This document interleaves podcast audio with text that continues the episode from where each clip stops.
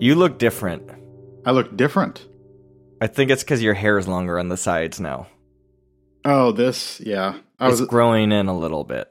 I was gonna try to get it uh, done today, but I didn't have time yet. Gotcha. Yep. Well, you got a face for radio today. Appreciate you, buddy. uh, Uh, uh, I started last episode, so why don't you start this one? oh man. All right. Hello and welcome to. Well, I think you're wrong. Wait, no, that's another show. And No, that show's actually good.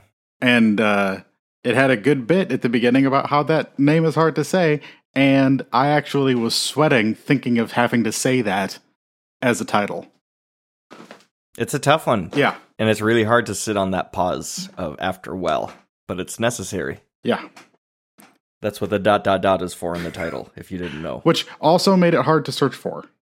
I, I I, I'm really, really good at coming up with podcast titles, which are like hard to find, enigmatic, mysterious, Mhm. not easy to to advertise in any way. what's Nashville, CA. By the way, there is a town called Nashville, CA. So I think we really fucked up there. or we need to go record an episode there. yeah in Nashville. CA. how far is it from you? You know, I've never looked it up. Keep filling.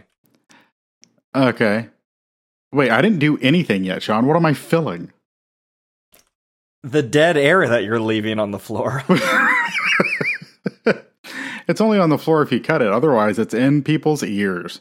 Uh, hello and welcome to Nashville, CA, your occasionally bi-weekly uh, podcast by two dudes who live in opposite parts of the country. Opposite, different parts of the country. Uh, and we cover two movies every episode. We have held to that standard at least. Uh, and today, I'm joined, as always, by my co host, Sean, occasionally other people. Sean, how are you doing today? Nashville, California is east of Sacramento. It's an unincorporated community.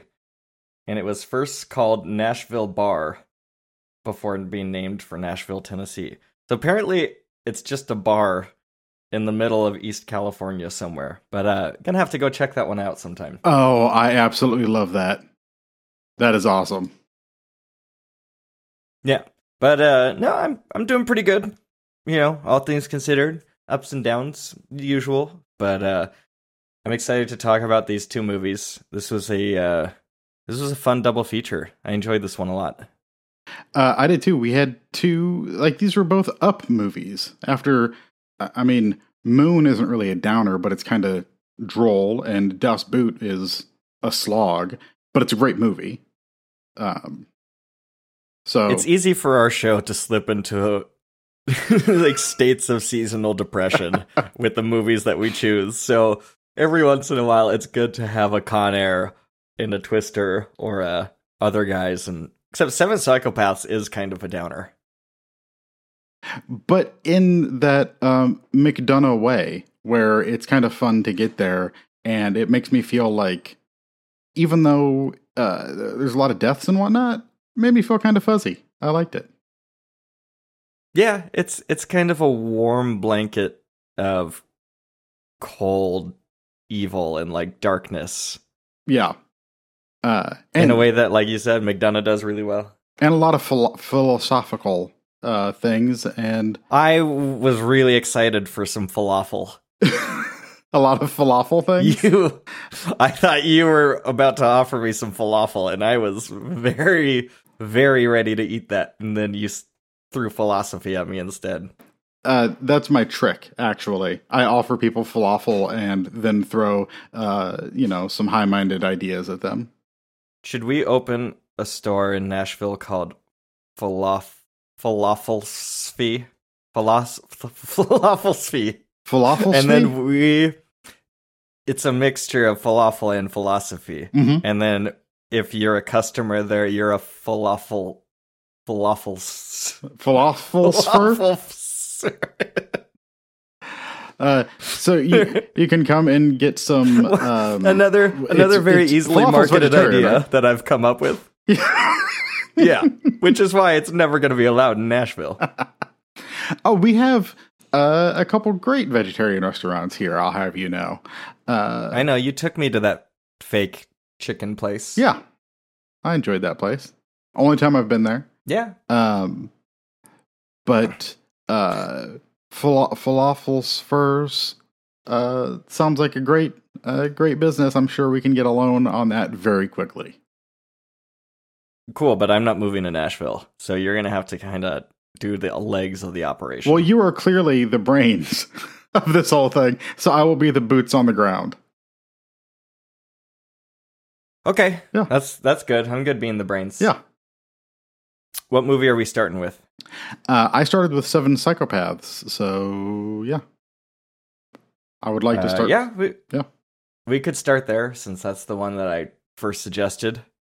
Um, sure. So we're gonna be talking about Seven Psychopaths, which is a movie directed by Martin McDonagh. It came out in 2012, and I I remember when I was working in San Francisco, I saw flyers for this movie out in the streets, and it was just Woody Harrelson has saying like have you seen my fucking dog? Call me at this number or something. And it was it was really strange. I didn't know what this like street campaign marketing was for this movie. Mhm. i'm bummed i didn't see it in the theater.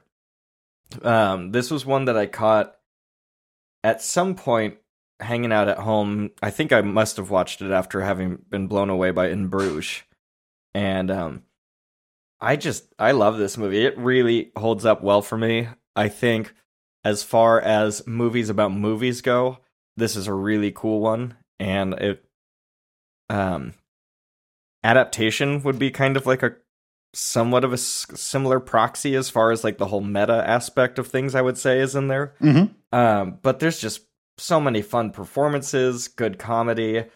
A fair amount of that casual homophobia that we have moved on from as society, but uh, but just an overall good time. I like this one a lot. Um, we we talked previously about the fact when we were talking about this. First of all, that I confused the McDonaghs, uh, and I hadn't confused them, and then I did because I thought that I had, which is really messed up. Um, and uh, Martin is in a relationship with Phoebe Waller Bridge, which is not Phoebe Bridgers. Totally different people, also. Uh, and I saw Phoebe Waller Bridge in the new Indiana Jones the other day, and she was a delight. So the whole family is, uh, or partnership, however they look at it, uh, is batting a thousand lately. Should I see Indy in theater? You don't have to. Ooh. Yeah, Okay. yeah. Okay. Fair enough. I saw it in enough. in IMAX, uh, which was silly. Uh, Why was it silly? it's so the previous one is Spielberg. There's like a lot of spectacle. There's a lot of kind of big, grand set pieces and really uh, ornate uh, set design kind of stuff. And in this one, it feels a lot more claustrophobic. There's only a few scenes that really open up, and when they do, they're kind of CGI feeling and not very physical uh, or practical feeling. And so I think it would work better on a smaller screen, honestly. Wow. Yeah. So you never got that feeling of like the helicopter shot outside of the town of Petra carved into the mountains and Well, um, I was thinking the uh, in temple when they're in the temple, when they're in the titular temple, uh, with all the doom and whatnot, when they're lowering the people into the the volcano. Um, there's so much detail there, and on the 4K you can see it. It's beautiful. Uh, you can see human skin stretched out in the background, complete with pubes. Uh, it's it's upsetting. Uh, and in this one, there was nothing like that. Not there's pubes in Indiana Jones. it, totally like big hairy ones. Wow. yeah. I tried to watch Temple of Doom Mhm. and I got 20 minutes into it. This was about 2 years ago and I I had to turn it off. Is it the casual racism? N- No, it's just annoying. Like I Oh. don't I can I can turn my brain off to the casual racism. It was just sh- shrieking woman and I I love story again jammed in there and it's just I found it to be annoying and not whimsical and I just wasn't feeling it. I I think if you were to ask me right now what Indiana Jones movie do you want to watch right now? hmm 80 or 90% of the time I'm saying Last Crusade. I knew. Yeah, it's it's gonna be Last Crusade. That's the fun one. Like that's the most just front to back enjoyable. Um, I have so much nostalgia for the fireplace scene, ti the chairs tied Mhm. together, that motorcycle chase, launching the boat down the river, like the airplane, the birds on the beach. Like there's so much. Marcus is hilarious, or Mhm. whoever the guy is. The pen is mightier than the sword. The tank shit. Like uh, there's just so much good stuff in Last Crusade. I'm sure. Like I'd love to go back and rewatch. Um, oh fuck! I always want to call it Ark of the Covenant. Is that what it? What's, I- I mean- the first one? it it is. What's the first one called? uh, it's Raiders of the Lost Ark. God damn it! Raiders of the Lost Ark of the Covenant. Technically, I can never it would be. remember that title for some reason. It's like a rug carpet brain block. I can't. I always just call it Indiana Jones and the Ark of the Covenant. That flies with me. That's fine. You know what I would have liked to have seen? I would have liked to have seen um, Indiana Jones and the Fate of Atlantis. That was a point and click game from the 90s that LucasArts made for a computer game. and It was really good. I like that one a lot. Um, I was just looking at that earlier today because uh, it's one of the few titles. Like, there's some LucasArts games that are available on Mac uh, through Good Old Games, and uh, I kind of collect those, like Day of the Tentacle and uh, the Dig. the Dig. I forgot about the Dig. The Dig. I replayed both The Dig and Fate of Atlantis within the past five years, and um, both of them were excellent. I definitely use guides to play those games, though, because I'm not about sitting here for an hour and a half banging my head against the wall until I learned that I needed to attach a red crystal to a stick using construction tape or some. I don't know. Uh huh. Th- those puzzles were so nonsense back in those days. Oh yeah, they've not gotten much better, frankly. Video game puzzles are annoying. Every once in a while, there's a good one, like a physics based one or something in Half Life 2, where you had to like float a ramp Oh yeah, yeah. to then jump off the ramp or something like that. That's like clever and makes me use my brain. That's not just moving pieces on a board. Um, Well, there, I just I don't have patience for puzzles. See, I say that, and then uh, Portal is one of probably my, my most played games. The Portal and Portal 2. I love those games. There's but Portal, there's something more satisfying, and it really like to think, as the game says, like to think with portals. Mm-hmm. It broke my brain the first time I played a game with that mechanic, and I was looking at a wall, looking down through the ceiling. I felt like I was just gonna like fall over in my chair. oh, I absolutely love it. It's uh and if you get bored playing Portal, you can always just shoot like make yourself your own little puzzle where you speed up infinitely as you're falling through the portals. Things like that. It's just fun. Co-op Portal was really fun too. The two-player mode. Mm-hmm. I never did that my one. buddy and I had a great time doing it. Well, it's really fun because it's really easy to fuck your friend over and cause them to fall into lava or whatever by by canceling a portal at the last second. Which is always just funny, right? It Mm-hmm. Yeah. Um. So let's get back, let's get into this movie. Uh, Seven Yes. Psychopaths. So we got. I like this intro with these two hitmen on the dam. It's uh that one guy from That's in the Things, and then there's Michael Pitt, that weird looking guy who's from Funny Games and Murder by Numbers. it's and it's he had two Michaels. It's Michael's Stuhlbarg and Michael Pitt. oh really Uh huh. Michael Pitt in the mid 2000s had a great run of just playing fucking weirdos. Isn't he in? He's in Boardwalk Empire, isn't he? Uh, I think so, but I never watched that show. I I watched the like the first episode, and it was one of those where I went, "Yeah, I like this. Um, I'll watch the rest when they come out." And uh, I don't think I ever revisit it. I think I was just annoyed by the Scorsese circle jerk happening around that time and Mm. still going on to this day that it just turned me off of the whole thing. And too serious too. I, really? Boardwalk Empire? I don't know. I didn't I never actually watched it, but Well- it seems dull, serious. Like Sopranos had a lot of really dumb stuff in it that was funny. Mm-hmm.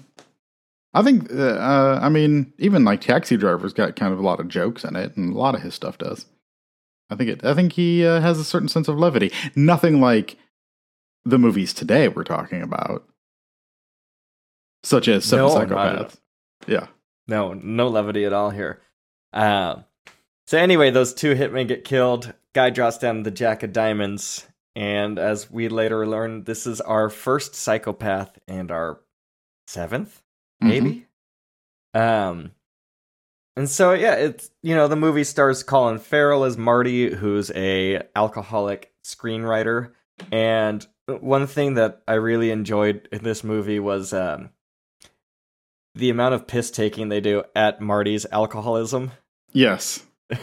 at one point down the line, Woody Harrelson goes, um, something like, "Give up, give me the dog, or the alcoholic gets it." that just made me laugh. The um, what is the the whole little exchange about um, you're Irish, it's your birthright? Yes, Yeah. yes, that whole thing. I thought that was pretty good too. I don't have a drinking problem. I just like drinking. Yeah. Oh, and, and I liked when Sam Rockwell, you know, uh, he he's he's always harping on Colin Farrell in this for his drinking. When he he makes up that he told him he's a hitman, mm-hmm. And and Marty believes that he was blackout drunk enough to have forgotten that, and then Sam Rockwell's like. No, I'm just kidding. But the fact that you think you could forget that means you probably have a drinking problem. Uh, and so, and you know, Sam Rockwell has his dog napping business, which kind of starts this whole thing off. And um, Woody Harrelson's the mob boss, and finally, Christopher Walken. My goodness, in this movie, he's I think he's incredible. Yes. I- I'm not like a huge Walken guy. I can't think of like a ton of stuff that I've like really loved him and attached myself to because it's his performances are always kind of eccentric to the point of I can like really see the performance happening in front of my eyes. But this one, I don't know, he's just dialed in and uh, this character is so interesting and like stoic and kind of heartbroken with what's happening with his wife but still trying to hold on to like some kindness and faith in the world. And it's it's really interesting to see his character like be conflict be confronted by so much as like a side story of this movie but he goes through more than almost anyone else in this whole thing Oh, he absolutely does. His, um, I mean, what we find out is his backstory through his wife and her illness, and then her eventual death, and then through his own acceptance of his death at the end. Like, that's that's a full arc and then some for him. That's more than a lot of people get in in any movie. Yeah. Well, and also that even before that, as we find out, he was possibly a Quaker, but he was a man whose daughter was killed. and he followed the killer through prison and slit his own throat. That whole vignette, that short story, Mm-hmm. I love it. I love it so much. And I think one thing that I really love about this movie is those little short films that are contained inside of it. Yeah, they uh, they're, they're kind of sprinkled through the first what like half or two thirds or so. Uh, where you, As Marty kind of introduces each psychopath idea that he has. yeah, I guess it's a little before that because the last third is it's Marty's movie, as he says. Uh, once they get out into the desert, um, but yeah, the the Quaker story is awesome, um, and The, the score during the Quaker story, too, is really good. Uh, I like the way it was shot. Like it's everything else is very sunbaked, uh, and I guess California feeling.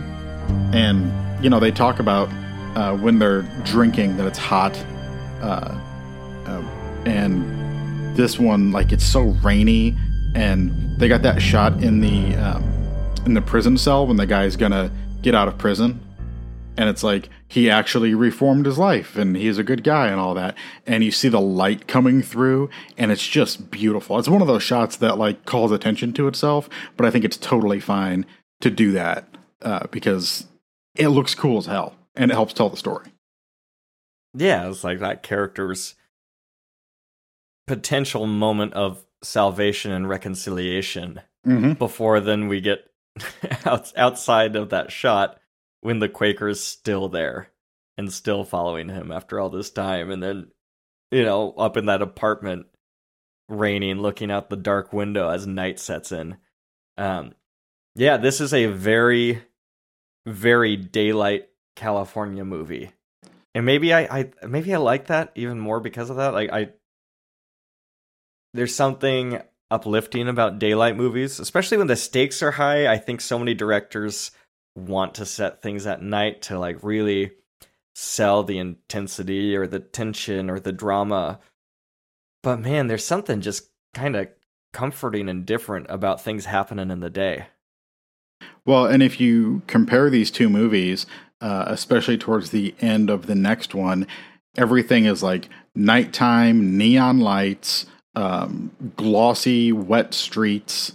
Uh, you know, it's that very, it's like more f- polished Michael Mann look, like thief kind of a look uh, very classic crime story, and this one is going leaning hard in the opposite direction. Like, I'm going to talk about all the tropes that are happening and upend all of them as I'm talking about them.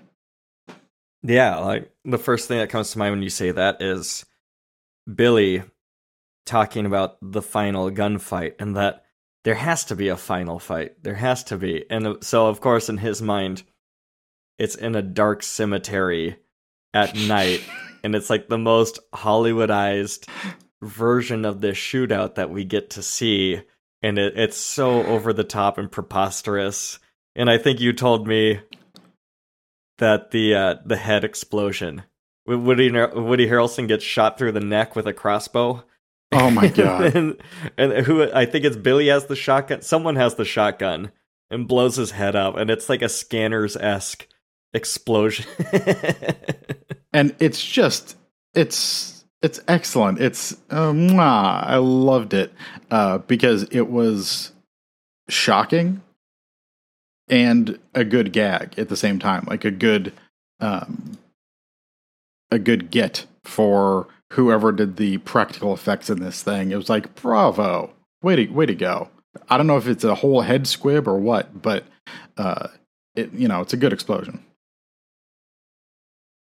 Uh, so yeah, there's more to talk about there, but I don't want to quite get to that that spot at um Joshua Tree yet. Yeah. So if we go back a bit, you know, I like that Billy puts that calling all psychos ad Mhm. in the paper. and um boy, another home run performance coming out here is Tom Waits in this movie. Oh, Good good heavens, a Zachariah? uh, and he makes that whole sequence work because I do feel like the serial killer killer story is it's a little trite. Um, but when it's bookended with Tom Waits being the one that's telling it, and he does like I know it's his shtick, but his whole world weary persona, it just works as like this guy who's been through too much and seen too much, uh, and has lost everything. I loved it. Yeah. Uh, have you ever seen Suspect Zero? Oh God, I forgot about that movie with Ben Kingsley, Aaron Eckhart, and who's their face from uh, Matrix? Yes, um, uh, Moss. Carrie Ann. Uh, Carrie Ann Moss. Anyway, yeah, that movie is like Ben Kingsley is a serial killer who hunts serial killers. Mm-hmm. And boy, when I was like 20 years old, I thought that was like such a profound idea. And I thought that was like that this movie is amazing and and I think if I rewatched that movie now, I'd be like, "Oh god, this is shit. this is so bad." Okay. In what would have been my uh sophomore year, I wrote a story that was heavily influenced by uh, Seven and The Crow. It was, so it might have been later, uh, but it was. Ooh, that sounds angsty. oh my god! and it totally was. It was like you have a Batman that kills people, uh, but only the real bad ones, and uh, there's a lot of like mother issues in it because that was part of the crow, uh, and just it was so it was so stupid. But it and it had some CSI elements, which you know wasn't a thing yet. But from uh, the police procedurals that I was into at the time, like oh, his calling card is left on a certain brand of paper, which is only produced at a mill over here, and blah blah blah. Uh, yeah. So that's was, that's just that's Saw.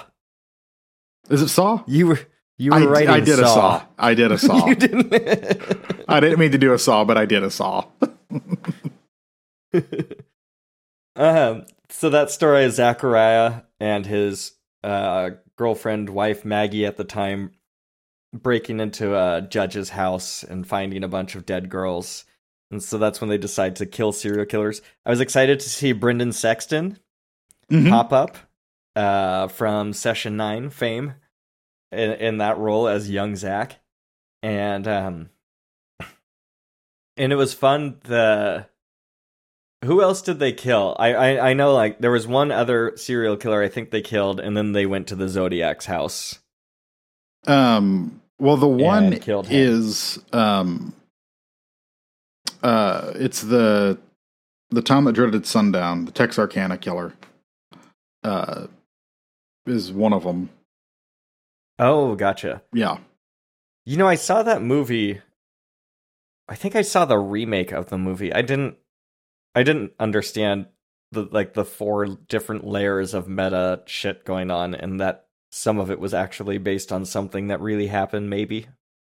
Yes, there actually was a Texarkana uh, serial killer or a spree murderer or whatever you would consider it technically, uh, and then but in the remake, the movie is like both heralded and looked down on in the town.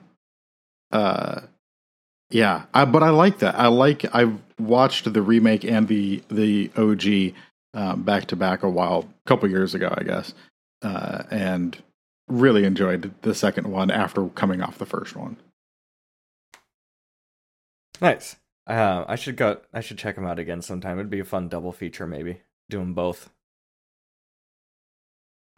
Um, the uh, dude, Colin Farrell and Sam Rockwell are such skinny dudes.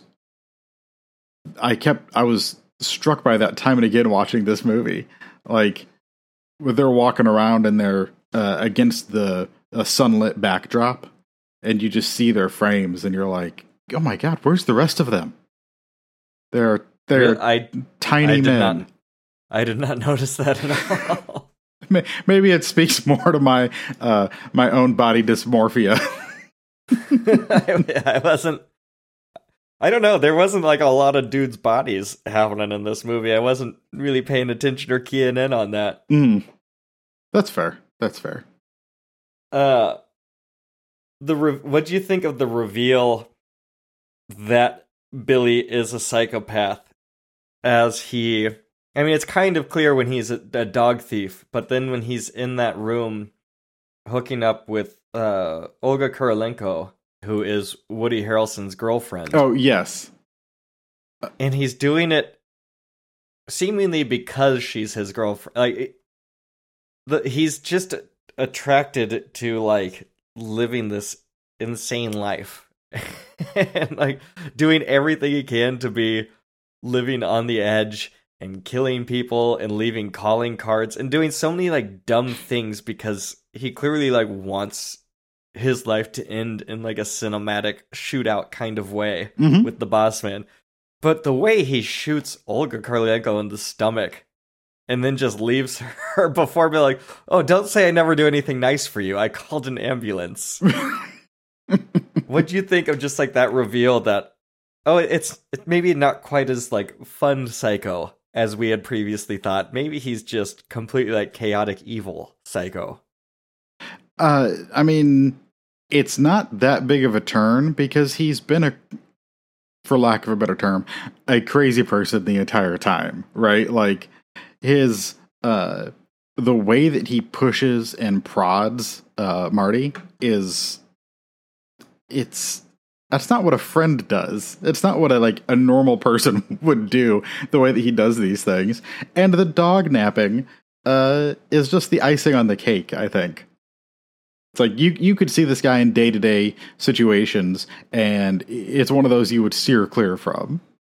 You know, only, but it never happens in real life because whenever there's a serial killer in real life, everyone's like, "Oh, he was so nice." You never would have seen it coming. This guy, you'd be like, "Meh, uh, yeah, I kind of saw it coming."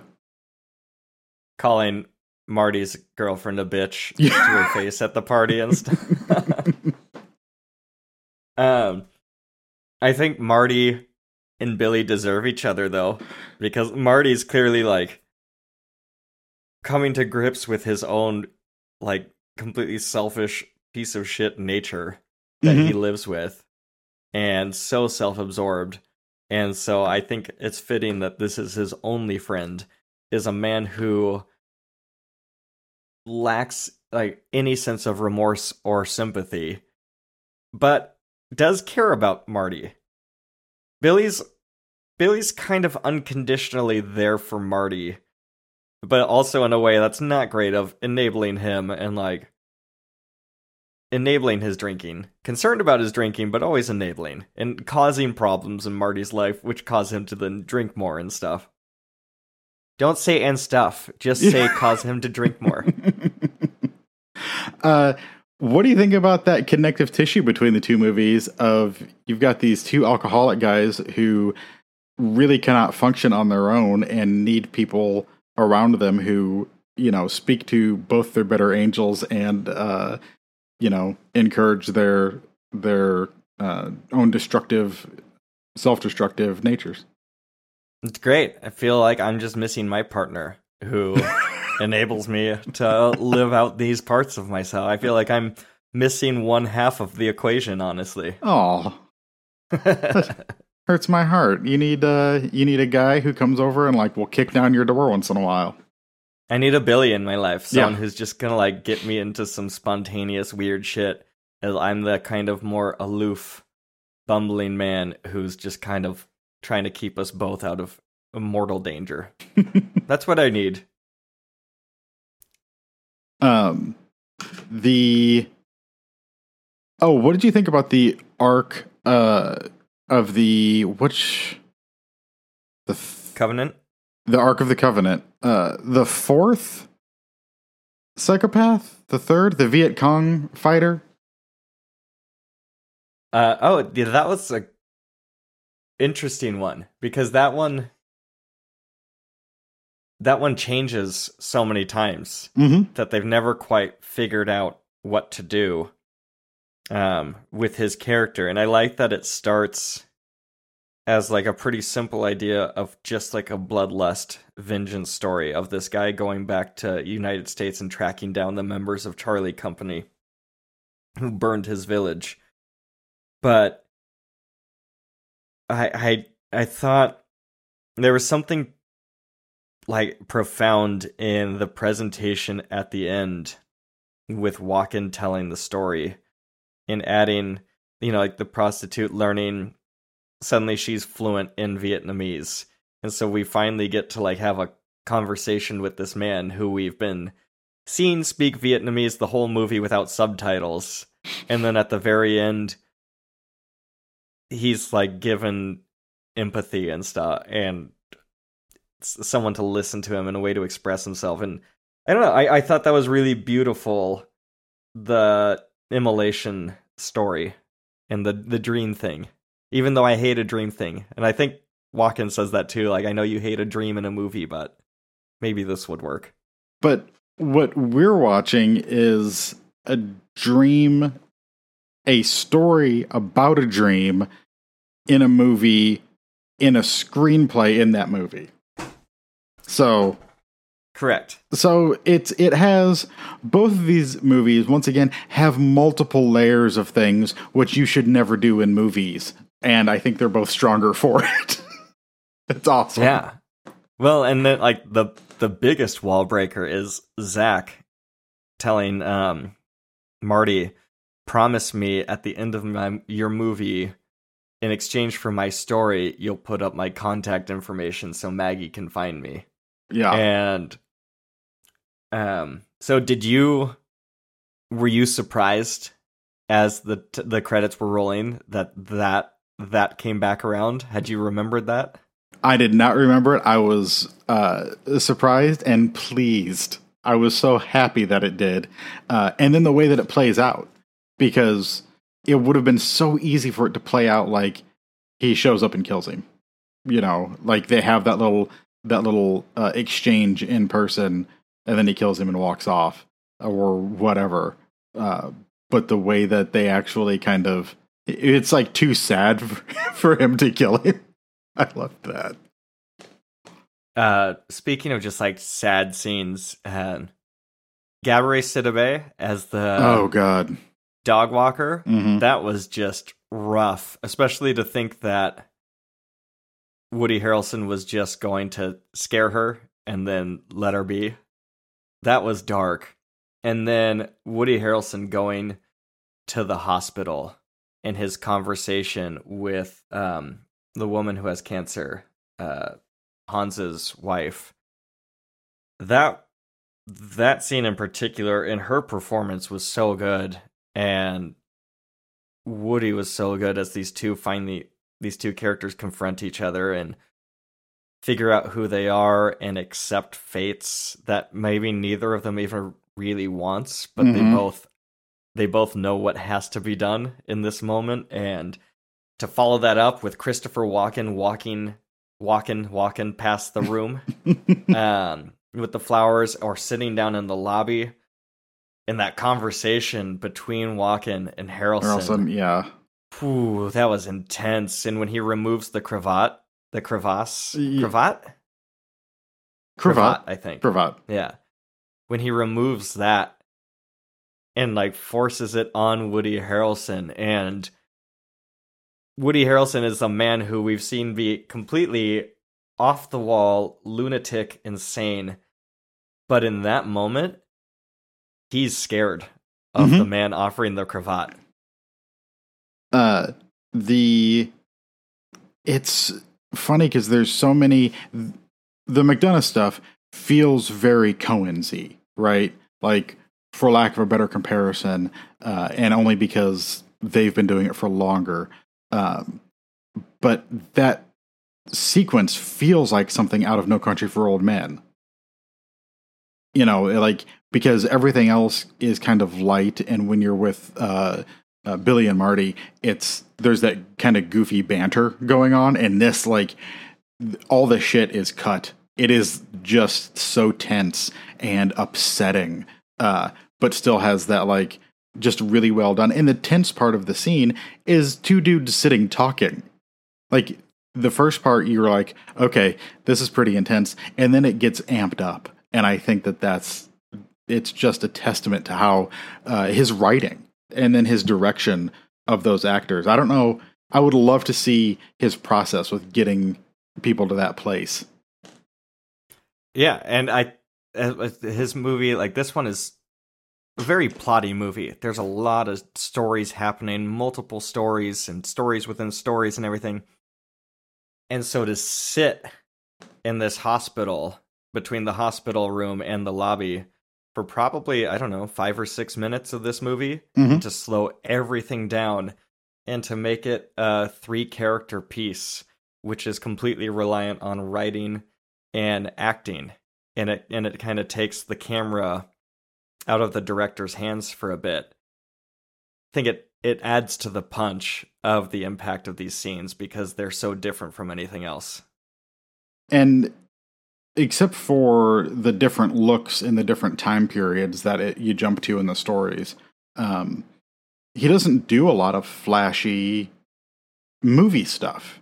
You know, he's not like a um, a Tony Scott type thing, uh, where there's. But it totally could be. It feels like this could be Deja Vu or um, uh, Domino, right? Oh, Like, could yeah, could you imagine Tony Scott peyote yes, in Joshua Tree? yes. What that would have looked like and sounded like. Is isn't there a sequence like that in Domino? Have you seen Domino? Also, Tom oh yeah, Tom I, Waits I in Domino. Domino. Yeah, Keira Knightley boobs. Uh, Yeah. that movie. Uh, yeah, it it was up there. Man on Fire. Those No. movies have such stupid presentation. Like it's funny, but it's so over the top and ridiculous. And it's like it reminds me of when I first learned video editing and we Mhm. made a music video and it's like oh look at all these special effects i can use and it's like why it's like because they're there i can put this gaussian blur on and slow the frame rate down to half speed and then make it all inverted colors isn't that cool looking And the thing is, it is like the the '90s kid in me. Um, and or I guess it would have been maybe 2000s. Um, the Foo Fighters song "Best of You," the video for that, like lives in my head, and I'm like, that's the height of a certain type of cool. Is that like super fast cutting random images that just kind of overwhelm you uh, at a certain point, and do you remember the foo fire song i don't owe you anything i don't owe you anything. I, I don't know though.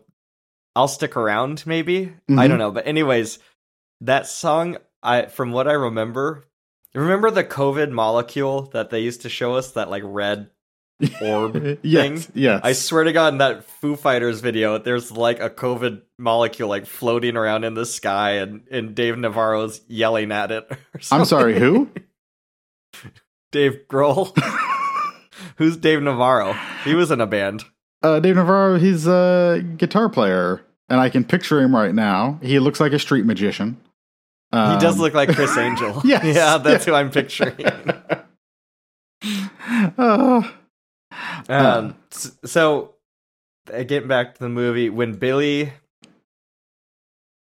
when Marty is at the uh at the bar or at the restaurant drinking, and Marty's telling the Quaker story to Hans, mhm. and now we know that Hans is the Quaker. My heart kind of sunk in that moment of Billy used Hans's tragedy and tried to like pitch it to Marty as an entertainment story. And now Marty is spitting out that like Hollywoodized entertainment story of tragedy back at the man who went through it Mhm. with zero knowledge and like zero respect for that having happened. Uh, and we didn't mention the fact that in the story that uh, Billy tells Marty when we're when we're seeing it, the imagined version of it, uh, Harry Dean Stanton is the like the stalker version. Uh, and dude, talk about casting people between him, Christopher Walken, and Tom Waits. You cast these people that just bring weight with them. Harry Dean Stanton. Harry Dean Stanton doesn't say a word, no, his character to. is incredible. he just looks It's- at you with those sunken it's a eyes.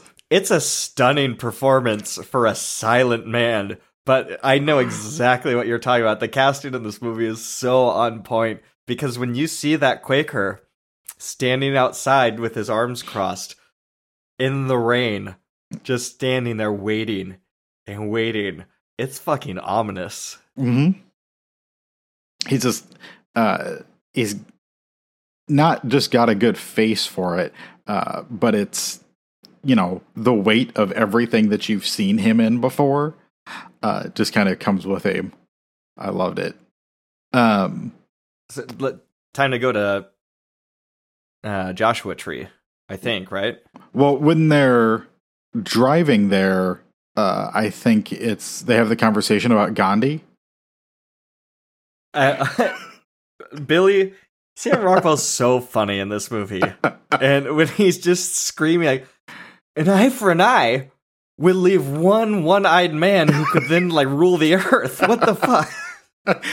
Gandhi is wrong, but nobody has the balls to say it. and later when when Marty's like, maybe the movie just ends with three men talking in the desert, no shootout, just talking, and Billy's like. No shootouts! No shootouts! What are you? What is? It's not a movie. I don't even want to help write it with you. His wife just died. I don't mind helping as long as it isn't going to be too violent. Of course, it's gonna be too violent. The whole point, I told you 20 times, Billy, I don't want it to be violent. I, I want it to be life affirming. Life affirming, spife affirming. It's about seven fucking psychopaths. Hey! No, you know what I think the movie should be? The first half should be like a perfect setup for an out and out revenge flick. Yeah.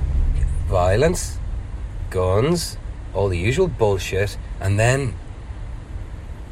I don't know, man. It's, the lead characters should just walk away. They should just drive off into the desert and pitch a tent somewhere and just talk for the rest of the friggin' movie. No shootouts, no payoffs, just human beings talking. What are we making French movies now? That sounds like the stupidest ending. No shootouts. That sounds like the stupidest ending to a movie I've ever fucking. No shootouts. Ah No? no! That's uh I'm I'm totally Billy in that scenario. I'm like, come on, you can have all the philosophy, but let's have a shootout too. Do you think this movie uh, has its cake and eats it too? Entirely. Yes. It's it, it's a it's like genius because Yeah. you can have the pretentious bullshit of Marty wanting to just have like a philosophical desert movie, but then we can also wrap that up in Sam Rockwell's like action movie, uh, junky, like just crap movie addiction that we all have. We all want that. It's we all want our junk food. And so I, I like that we're this movie kind of makes us eat our dinner before we get our dessert. Uh, but then you know, it's I guess it's become more common with stuff like uh Barry and Better Call Saul, even parts of Breaking Bad where uh the the violence then hits so much harder when it when it comes when it shows up because you've spent all this time uh, and not just the time that you've invested but like the specific conversations that the people have had and you get to know them pretty deeply because they have these like heavy talks. And you get to see hans uh, when he is rewriting the the viet cong story for them when he's giving his notes on it right? Uh, like you understand what kind of person it is that would come up with that version of the story about a man coming to terms with the violence done to him and his own death. Like like when he finally and it's become a meme that scene with Christopher Walken on the road, um, confronted by the guy whose name I can never pronounce, um, it's become a meme. The uh, no, because I don't want to.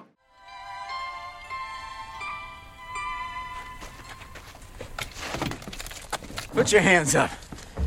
No. What? I said no. Why not? I don't want to.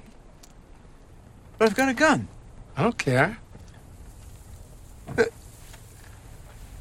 Doesn't make any sense. Too bad. like that whole thing uh which and rightfully so because it's excellent christopher walken is fucking on point in that scene i love it Well, yeah. So he, you know, he he's a man who's believed in heaven his whole life, and then he does peyote after his wife is dead, and he believes that she sees her in the desert, and that there is no afterlife, and that something about life is just gray and meaningless, and yeah, that walk through the desert he has, he he's is a man who's given is like completely surrendered to everything and just let go. And his death is really sad. really mm-hmm. fucking sad and hit me really hard.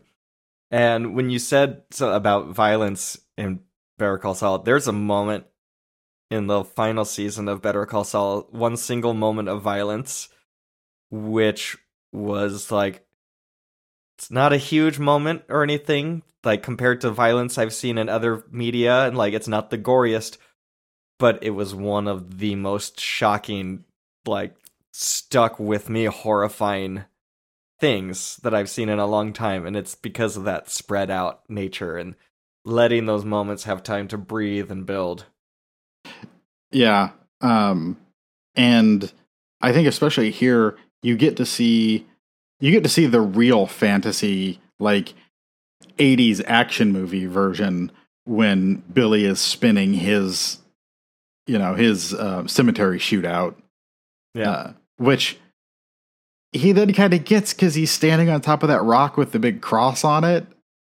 And it Yeah. does like he's like, oh, this would be the best place for a shootout, and then you see it and you're like, that is badass to see Yeah. a silhouette up there. Um, yeah, he he finally gets, and so he gets the shootout that he wants, but it's not because Woody Harrelson does show up unarmed, and Billy shoots him in the back. it's just so funny and so anticlimactic at the moment, and um, oh, and, and I love when when when Billy's telling that story, he says, uh, something. Oh, the rabbit, the rabbit survives. He says because you can't let the animals die, just the women. um, but shooting him in the back, you know, he's unarmed except for a flare gun. And then, you know, because he is our first and seventh psychopath, he re- he wants the shootout still, and so he launches the flare. Yeah, he he realizes why Woody Harrelson has brought a flare gun to a gunfight, uh, and it's not for the gunfight; it's to call in the cavalry. Yeah. And so this is where we finally get the final shootout and right before they they had killed Hans. That last line that Hans has, I mean we we'll get to that the radio, I mean the radio, the tape recording later. Mm-hmm. But that that moment at the very end when he says it isn't gray at all. That uh, that really hit me as just like a striking moment in a movie. Well, because you have that like the turn. I well, it's the previous night, right? Because it's they trip and then Billy burns the car, so they can't. So they can't That's go right. home. Billy Billy goes full Cortez and Yeah. burns the car. yes. Uh, and that so that night is when he has his like he sees his wife in a uh, a swirl of gray, and it's like it that thought hurts in and of itself. That it's like his belief structure has been fundamentally changed, uh, and then was it Billy says that he was just messing with him? Yeah, Billy tries to. I think in order to assuage his fear, Billy tries to tell him that no, was, that was just me pretending to be your wife up on the on the cliff edge or whatever, and that wasn't real. That was just the peyote trying to knock him out of that thought process. Oh God. Uh, Uh, so at as they show up here, what do you think of like Rockwell? I like Rockwell's fighting style of one gun in the mouth and then a gun in each hand. yes. That's fun. And um, yeah, this is where that line is: uh, "Throw your guns down, or the alcoholic gets it." and um, I I know that the casual there's a lot of casual homophobia in this movie, but it I will say I did laugh when Billy says that uh, the dog has a gay head, and Woody Yeah. Harrelson's like he doesn't have a gay head. And then the the countdown part where they Billy starts counting down, and Woody's like, "Wait, wait, wait, wait, wait! Will, will you go back to five? Will Yeah. go back to five? And there's a lot of humor and a lot of just that that McDonagh quick wit like you get at the end of In Bruges with Ralph Fiennes and stuff. There, there's a lot of funny stuff in this. It's and I think he also has his cake and eats it too, especially with the um the violence, the homophobia, um, because he's putting it in the mouths of terrible people. Right? Like he can get away with saying he's never condoning it and the movie isn't endorsing that kind of behavior because it's shitheads that are saying it. But And Han, Hans does mention at one point that uh, gay people don't like to be called that anymore. Yeah. yes. Which for when was this movie? 2012? 2012. Like Yeah. we're we're getting a little late in that like casual homophobia is still okay era. Yes. that that had its time, but I feel like by 2012 that was not flying like it used to. The F words and slurs and stuff. Yeah, and uh, I mean Kony was big that year. I still don't really understand what any of that was, and I don't really care to. yeah. Uh, I don't either. I just know that there was a there was a movie about it that came out I think too late. Yeah. Right? Um, so we're basically at the end here. End of the firefight. And um almost everyone dies except for except for Marty. Which is um it's fitting and sad because this dude is all he had were these psychopaths in his life. That's true. Yeah, his wife left him after he called her a bitch at a party. um Yeah, but if Marty doesn't survive this movie, then who will write this movie? Right. I mean, that's the whole.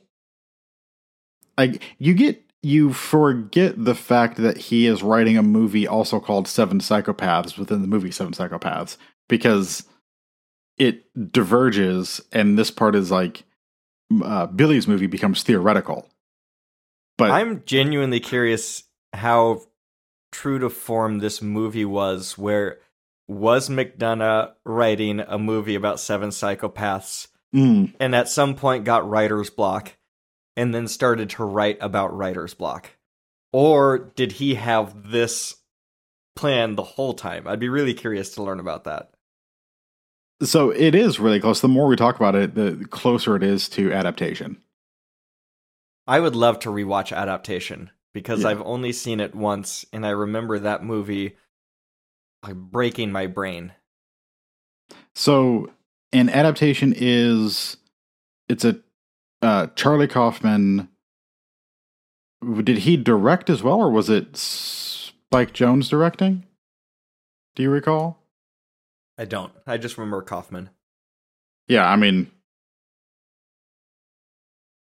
uh, it's a 2002 American film directed by Spike Jonze. Yeah, uh, screenplay by Charlie Kaufman, which is weird because um, Spike Jonze was the the skateboard guy.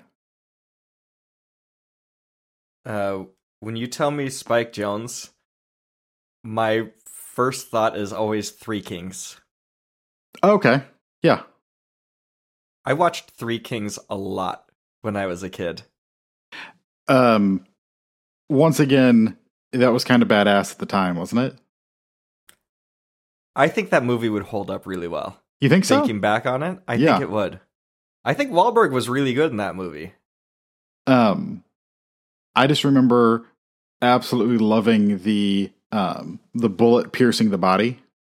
Yeah, And it- then it zooms in and you see the lung collapse and everything. the bile. Yes. Yeah.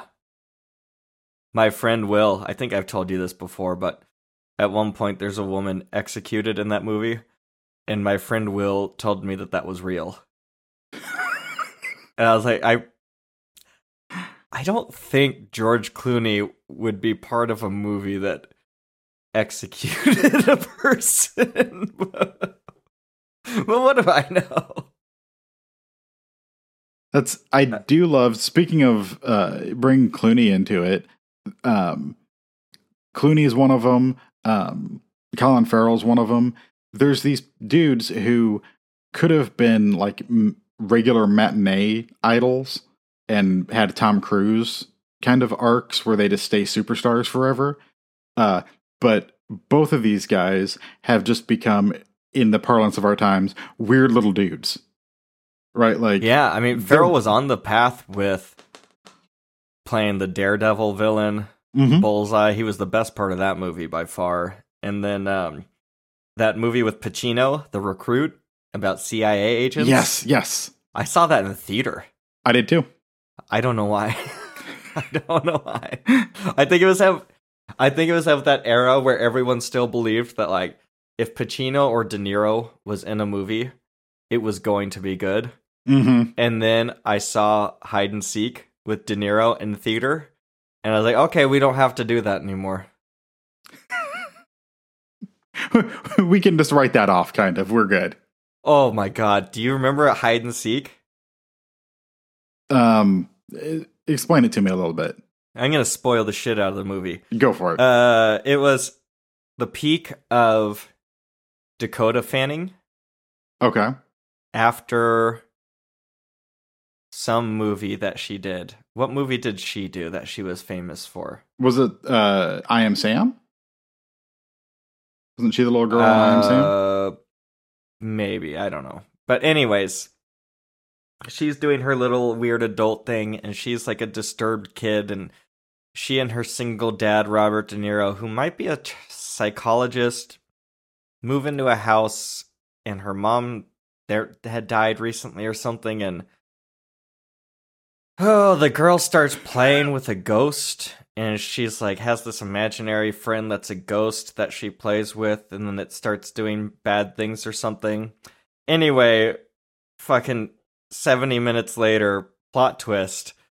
It was robert de niro the whole time. His personality had broken after he killed his wife or something and so he created this like character of this like childish character that would hang out with his daughter and then play with her and then try to solve the mystery of who this mystery person was in his house and it was him the whole time. It was bad.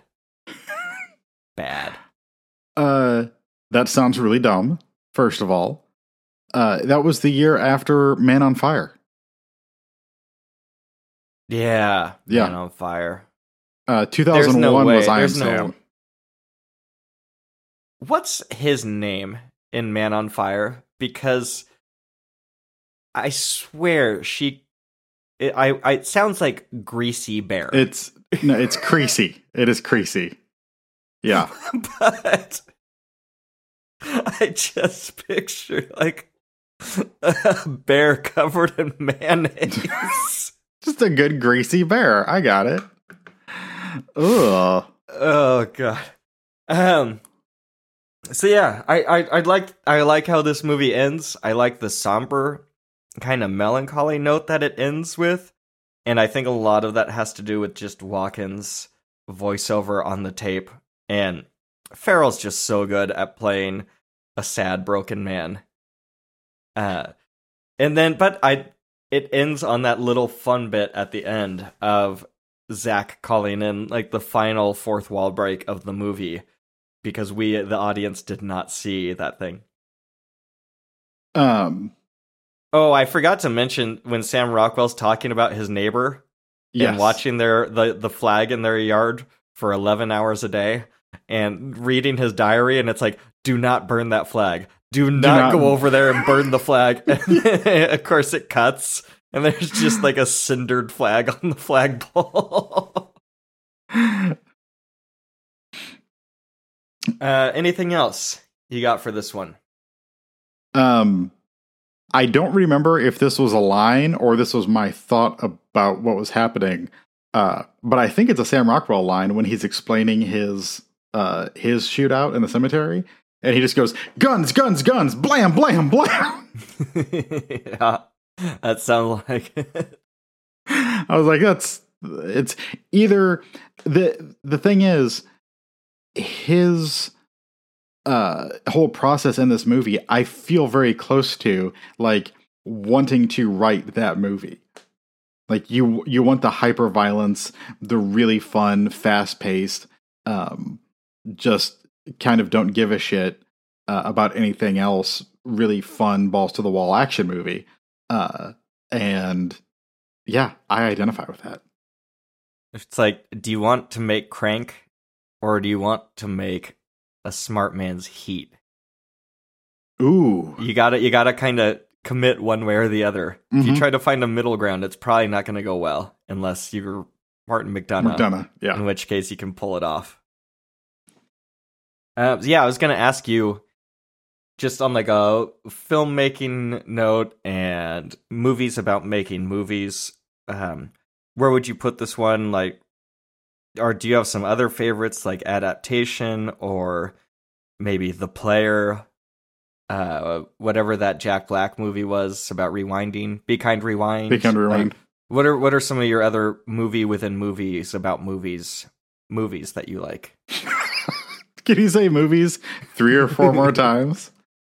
Uh, I mean, those are all great ones. Um, I mean, it's the kind of the duo of um, Singing in the Rain and uh, Babylon from last year. Uh, they, Babylon, Babylon. uh, I, I forgot. I I forgot. I didn't mean to uh, to trigger your rusted root. No, that's David Gray. Oh God. Oh Couldn't, yeah. couldn't, couldn't you hear? It? I was trying, Babylon. I was trying to do the David Gray, and the David Gray voice is kind of tight, John. You talk from the back, and oh, what's the what's the verse? What's the worse? What's the verse from Babylon though? This is gonna drive me crazy. If you want it, come and get it. For crying out loud, we're going, we're going to hell, Babylon. That's fun. That's a good time. That's like, that's almost my Eddie Vedder, my Eddie Vedder more. Yeah, it's just- it's a little- it's a little higher. Eddie Vedder, you have a, a tongue curl up towards the roof of your mouth. Yeah, So everything, everything comes out with an R sound. Uh, This is a four and a half out of five for me. I love this movie. it held up really well. It's fun. It makes me laugh. It makes me appreciate movie making and movie writing. mhm. Some wonderful performances. And it's a movie that's held up to multiple rewatches for me. I love it. Four and a half. How about you? uh, Barton Fink. Barton Fink was the other one I was going to name check at some point in here because the Coen brothers of it all. Barton Fink makes me smile because it's one of my favorite jokes in The Simpsons. The kids get a, they all get fake IDs or something like, "We're gonna go see an R-rated movie," and as they drive off, they go, "Barton, Barton and Fink, Fink. Barton, Barton Fink." Fink. Yeah, I That's love that. so good. That's um, what's the the Naked Gun uh, when they come out of the movie and they're laughing and it's Platoon. Platoon. That you know what? That joke always works on me. oh, if only there was a way to talk about the Naked Gun that wouldn't just be like Leslie Nielsen's amazing and wasn't it funny when he did this or when he did this? That's I don't know how else to talk about that movie. I would love to do a show about it cuz it's my favorite comedy of all time. Mhm. But I don't I don't know how to talk about it. Yeah, any of that. Uh, I'd like to do airplane at some point, but what do you do? Like, it's just that's a good gag. That's a good I can, bit. I contend Naked Gun is the far superior movie. I'd have to watch them back to back. I think this is an age thing. I think younger people tend to go Naked Gun and older tend to go Airplane. I could totally see it. Although my personal favorite, not uh, from the same crew, but uh, you'd be looking at Clue. Clue's very good. Yeah. Clue's very good. Uh, I'm very distracted by the maid. Oh yes. Um, what's her name? I don't remember her. I don't recall her name right now, and I feel bad about that because we're not. We shouldn't just be objectifying that hot, hot lady. Uh, we should be talking about her her acting talents. That's and I that's w- that's what distracts me. Is yeah. her her Her- character performance, not um, the boobs hanging out. or the French maid outfit. Um, Oh, and you shouldn't when I when when I mentioned Domino earlier, you shouldn't immediately just bring up Keira Knightley's boobs. That was uncalled I'm for. I'm sorry about that. That really was. Uh, Thank you. Thank you for apologizing. Yeah, you're welcome. I'll make amends later.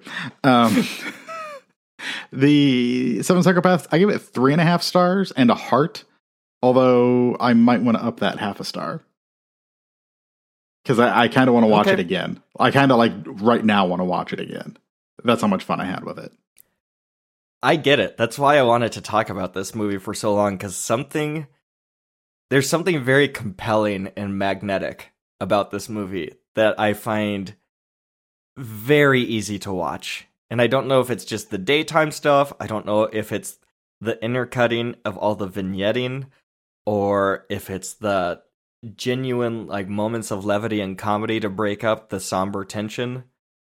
Well, it's probably all of those things that I just mentioned. that's That's, you that's just probably like a really rundown. That's like a really great, succinct, cogent review I just dropped. All right, let's take a the break. most insightful the show's ever been. I love it. All right, see you on the flip side. All right.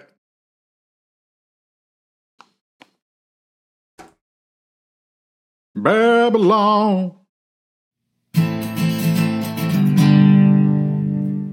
Welcome back, Jack. We're now going to be discussing The Nice Guys from 2016, directed and written by Shane Black, starring one Lucky Jack Aubrey and one Ryan Gosling. And uh, Josh, you chose this one. This is our second Russell Crowe, I believe. Uh, second Gosling too, I think, with Blade Runner. Um, I almost thought it was our third Russell Crowe, and then I realized that was uh, Gerard Butler in uh, Den of Den of Thieves? Thieves. Ooh, That that, would be about. a good role for Russell Crowe. I want to see Russell Crowe and Gerard Butler in a movie together where they play brothers. Get get out your typewriter and start writing that shit, man. Yeah. Just two surly guys who uh, are really better than they get credit for a lot of times, I, th- I feel like. We just gotta find a script that has them in a remote cabin out in the middle of nowhere. Keep the cost down. Oh, Give yeah. maybe just have them recreate after midnight. I would watch the hell out of that movie. Oh, Uh, so, um, also one day I do want to make you watch Proof of Life. Proof of Lives. Proof of Life.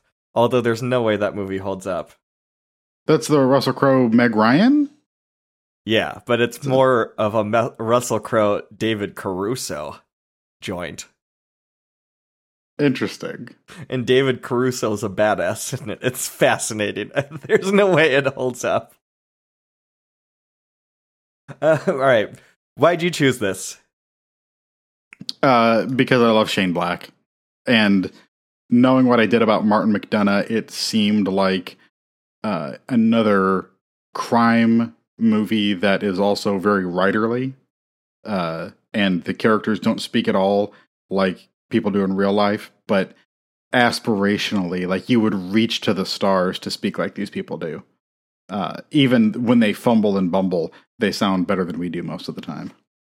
What Shane Black movies do you like?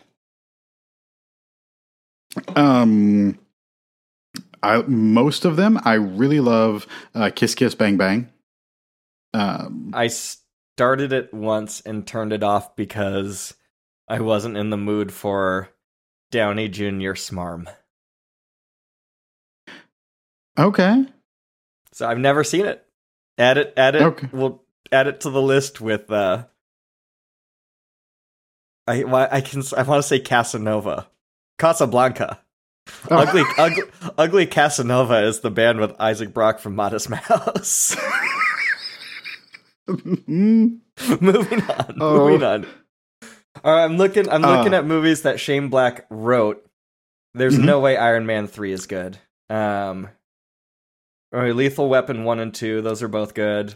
mhm. The Predator, which oh, that was the bad one. That was the Oh, worst- worst oh, Predator. Oh, well, aside from like AVP two, I might prefer AVP one to The Predator, but oh god, yeah, that movie sucked.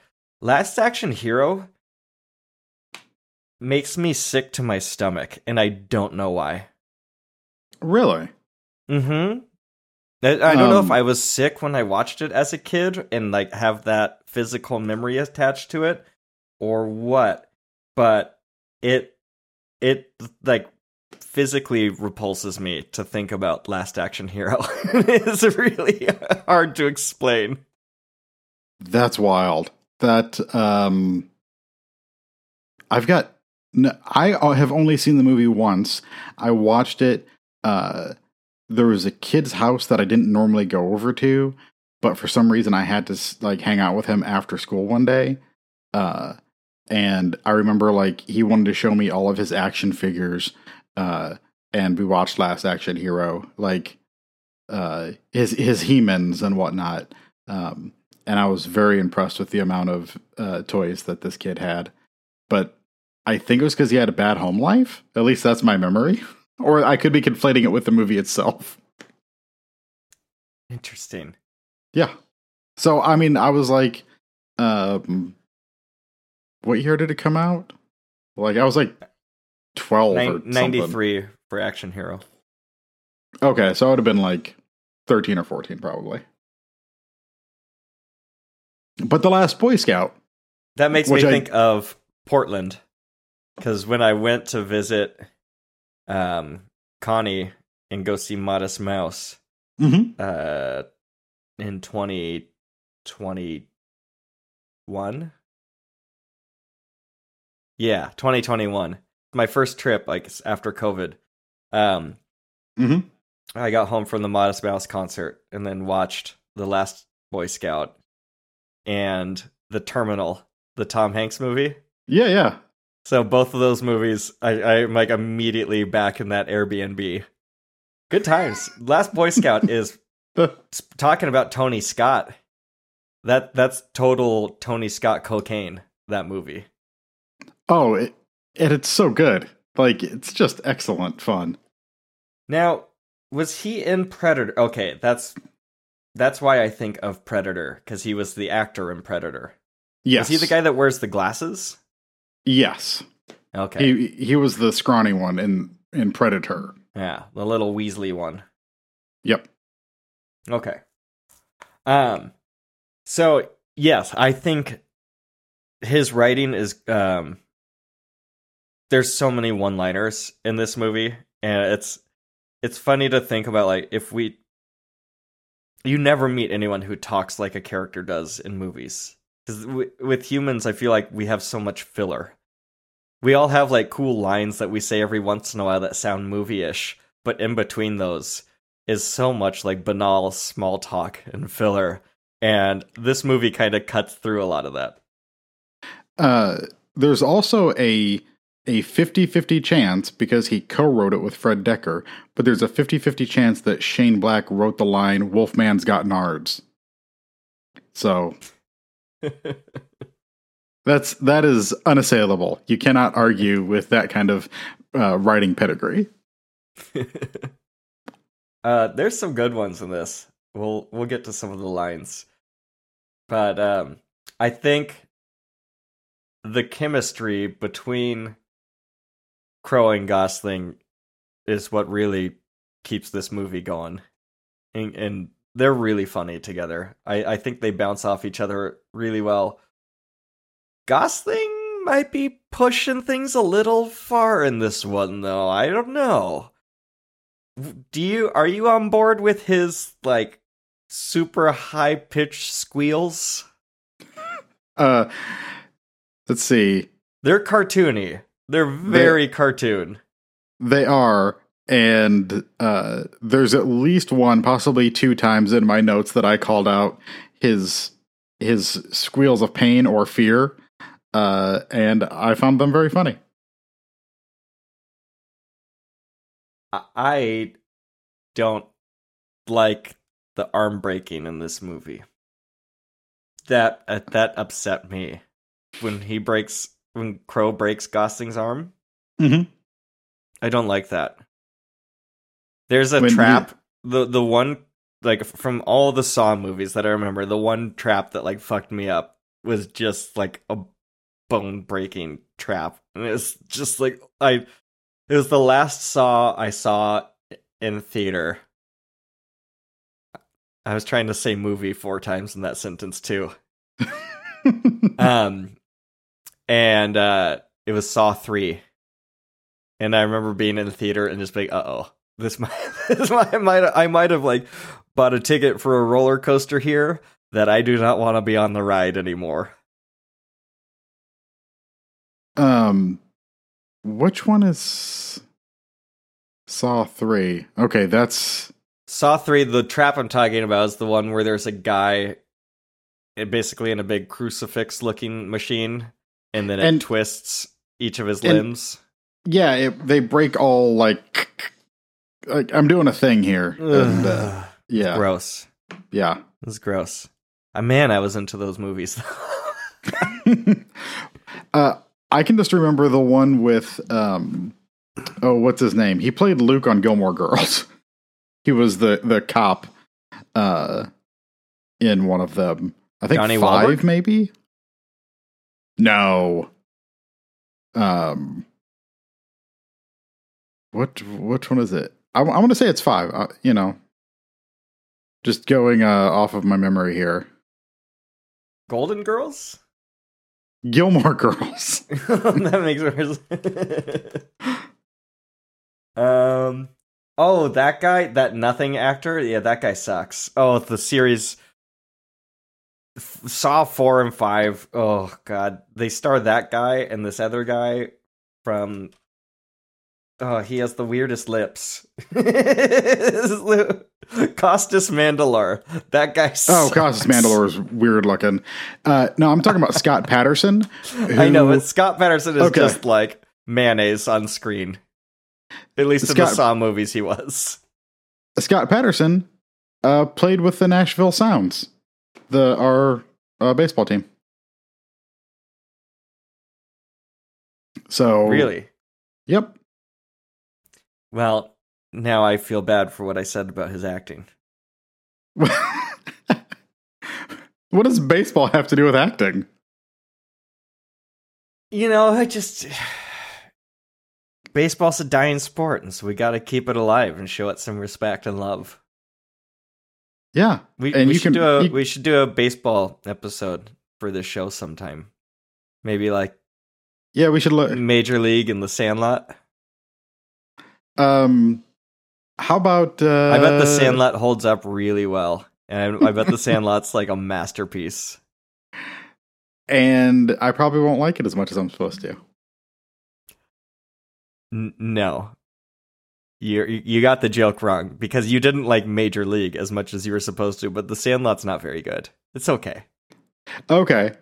So But Major League was the one you were wrong on. I think you gave Major League like a three or a three and a half. Some obs- it, it was it was a joke. Whatever you gave it. Oh my god, I'm sorry. Uh that you've been carrying this pain around so much. Oh yeah. So um, for our hundred movie retrospective that Oh, yeah. we do after next episode, so two episodes from now, uh, I feel like that should be one of our one of our lists or one of our things that we talk about is the time we were most let down by our By the other person. Yeah, I love it. just like biggest biggest disappointment award. hmm Um, can mine be the fact that you sent me um, sourdough starter and I killed it? I guess I'm not let down by you. I'm let down by me on that one. Never mind. That's fine. I, I'm pretty sure 90% of sourdough starters that were started during COVID are no longer with us. Yeah, I got like one one loaf, and then I don't know how to keep it going. I'm, I still have the plants. The plants are doing great, but the sourdough oh, starter oh, good. not so the much. two the two plants I sent you. Excellent. yes, I've I've added, and I have like I have like five plants now. It's great. Wow. They're Coming cleaning from the the guy who house. said he can't keep a plant alive. Hey, you turned me on to spider plants and ZZ plants, which anybody listening who wants a plant, get one of those. They're cool looking and uh, they take like, you got to water them like once a week or something. And they thrive. And if you don't, they don't really care. yes, yes. If, if you leave town for a week and a half uh, or two weeks and no one in your family remembers to water your plants, they're okay. They're totally fine. I've cut down now. I have a healthy amount of plants again, and uh, my carnivores are going really well. Ooh. So I'm I'm happy. Uh the nice guys. Boy, I love the logos at the start of this movie. That old timey Warner Brothers logo where it's just that like W that consists of three ovals. It it, it looks great. And uh, a lot of helicopter shots in this. And um it's a very this is like a very like dude movie. oh, yeah. Of, like let's start the movie by looking at some boobs in a magazine and then just see that woman crash her car through the house and look at her boobs in real life. And also the trauma for that kid. Like imagine like objectifying a woman from your dad's Playboy and then 3 minutes later putting a blanket or your jacket over her dead body to give her some modesty. Like, that's going to leave a mark. uh, at least he did that. At least he didn't like perv out over the real Oh, life. it was it was sweet, and I was very grateful that Shane Black at least tried to show us a little bit of decency in this moment. Because if it's the kid from later in the movie who just wants to show everyone his dick, it would have been a different scene. Uh, you got 20 bucks? Um, Uh, So, do you want to set up just like a general setup of this movie since you know it better? um, it's late 70s, uh, LA. You have a private eye, uh, March, Holland, Holland March, played by Ryan Gosling, who is a fucking mess of a human being. Um, not that, uh, I guess he's hired muscle. Uh, Russell Crowe's character, uh, Jackson, uh, he's not much better. Like they kind of he lives upstairs from the comedy store, which is a nice touch. Um, You say he's a giant mess. I, I think both of these movies have exposed something with me, which is uh, between my dad's full blown alcoholism and my mild penchant for common drinking, not on his level, but still. Um, I find these alcoholics endearing. So Oh, that's yes. probably definitely saying something about where I, I currently find myself in life. you see a giant mess, and I just see kind of a a lovable, a lovable ignorance or like in- innocence to it all. I, I don't know. I'm, I think I'm projecting a bit here. Uh, the who was I talking to the other day? I had to tell this story the other day. I didn't have. You never have to tell stories to anybody. Um, and frankly, the world would be better off if we didn't. Uh, we should all just stop talking. But uh, I had to tell someone about my my couch in my office, which used to be my one of my only pieces of furniture in my apartment, and so therefore it was my living room couch and it was my bed uh, for like six months. and yeah. someone was like, "You slept on a leather couch for six months?" And I was like, "Yeah." I, In my I- I jeans. would. I would. Yeah, listen, you get up and you're ready to go. That's See? I listen to you. I remember things. that was that was our episode with Dustin.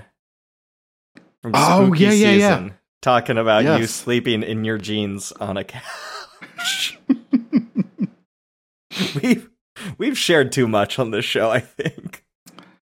uh, I love. I love. But you know what's funny is remember that episode of Black Mirror where um it goes through all Domhnall Gleeson's emails and stuff to create a clone of him after he's died.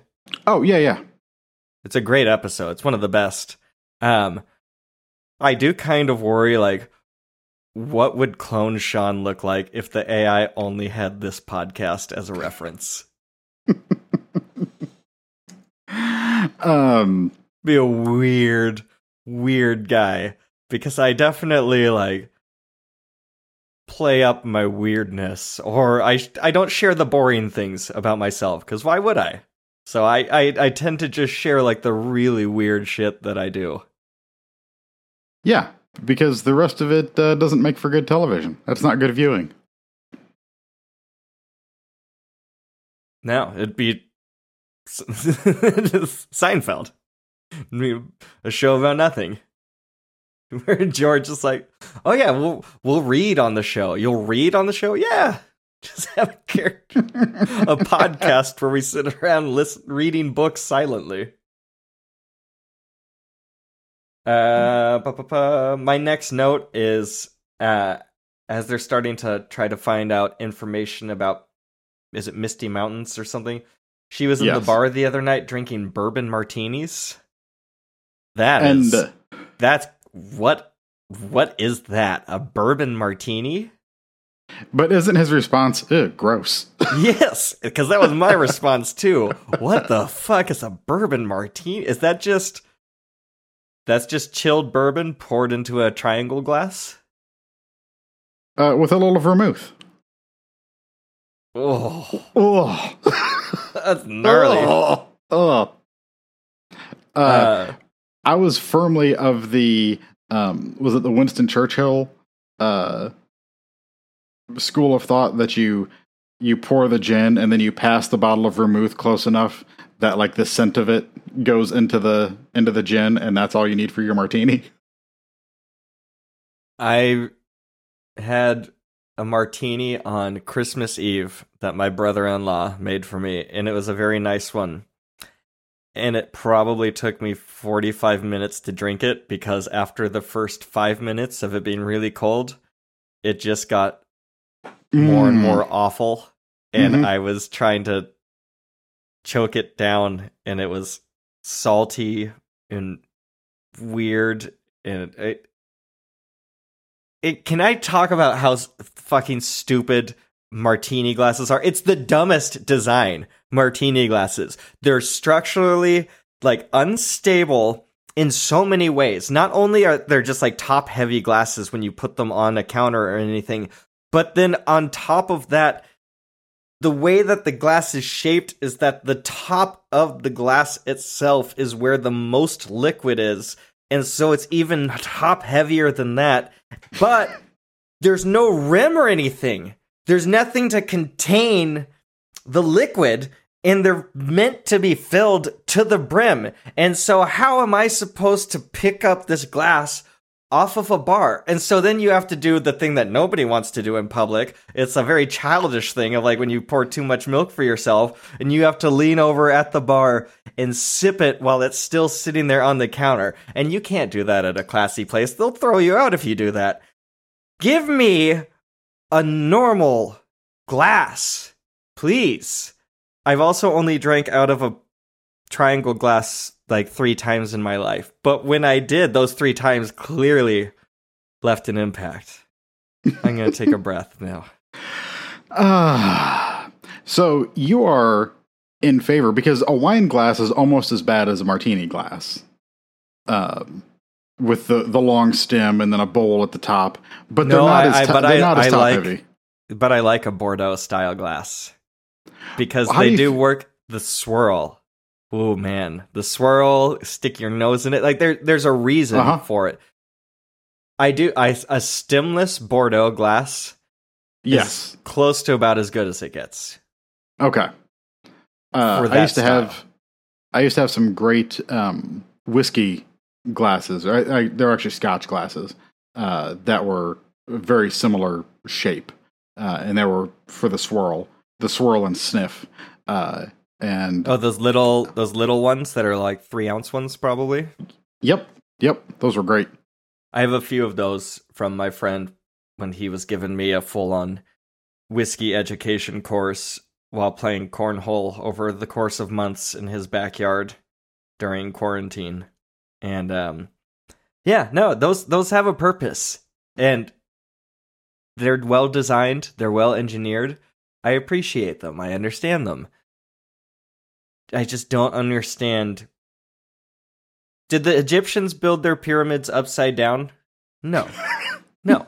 they built them right side up. Give me a martini glass that's shaped like a properly shaped pyramid. So that Mhm. how well that's interesting. So you would have a stem that leads up to a square base of a pyramid. And then the pyramid goes up to the top, and then you just have like a little opening at the top. That would be you'd have to use a funnel to pour the drink in Yes, I was thinking of and an then it would be really awkward because you'd get that effect of like the glug effect when Mhm. there's only one porthole for the liquid and the air to both exchange spaces. Mhm. Hmm. Yeah, I'm gonna need to design this one more. But the pyramid glass, wave of the future. Wave of the future. Wave of the future. Wave of the future. Uh, thank you. Um. So, Wait. what do you? uh, what do you rate this bar? There's a couple bars in this movie. Um, I, I can only think of the bar when they're at the booth in Seven Psychopaths. Oh, I totally I forgot about that one. Mm-hmm. When they're sitting in the booth. That's a booth Yeah. bar, though. Um, you know, I like the vibe of bars in the 70s, mainly because back when I smoked cigarettes, I really wanted to smoke a cigarette at a bar. And I think I got to do that one time in Nevada, maybe maybe like twice in Nevada along along the way. Nevada's outlawed it now too. hmm But I think I was always always nostalgic for that, and I always kind of missed out on that. I bet you could sn- uh, smoke at bars in Nat- in Tennessee for a long time. Can you If still? I'm not mis- if I'm not mistaken, there are places that have been like grandfathered in. Like, uh, was it the Villager and um, Springwater? I think were a couple that like if you go in because um, I would I played music uh, at Springwater. I filmed in Springwater. You go in with a case, uh, you know, like a nice guitar case with plush on the inside yeah, you're never getting the, you're never getting the smell of stale beer and cigarettes out of that plush once you open it in that environment. that's good though. I I do think places should be allowed to have smoking inside if they want to. Mm-hmm. I mean, and I should me. be allowed to to not go there. Yeah. I wouldn't anymore though. Except I, I'm nostalgic. There's one dive bar here, and they must smoke in there after hours and stuff. Because boy, you step one foot in there, and it smells like Nevada in the 1990s, and it kind of takes me back. When I used to Um, go every once in a while, my parents would like. I remember going on a trip with my dad, and we went to some hotel casino thing, and he's like, "All right, here's like twenty five bucks and this awesome arcade," and he's like, "I'll I'll come find you later, whatever." And it was awesome. It was the best. It was not probably the best parenting, but man, it made me happy to like just be alone and just like, oh, I can do whatever I want for like two hours in this arcade. Uh, you know what? I should have taken you to the Villager when we were here. When you were here, it's right around the corner from the theater that we saw Nope at. Um, and that's where I used to spend a lot of time, like waiting for movies or after movies. You'd go and you'd hang out there. Uh, for your birthday, they give you a beer and a dog bowl. As punishment? I, you know what? I don't entirely know if it's supposed to be good or bad, but it's just a tr- tradition. Uh, also, they have one of the my favorite darts setups in town, which would have been fun to do with you. So, Yeah, that would have been fun. Yeah. I didn't drink at all that trip. While I was in your town, at least. That's crazy. story. Different story in Philadelphia. well, Philly will do that to you.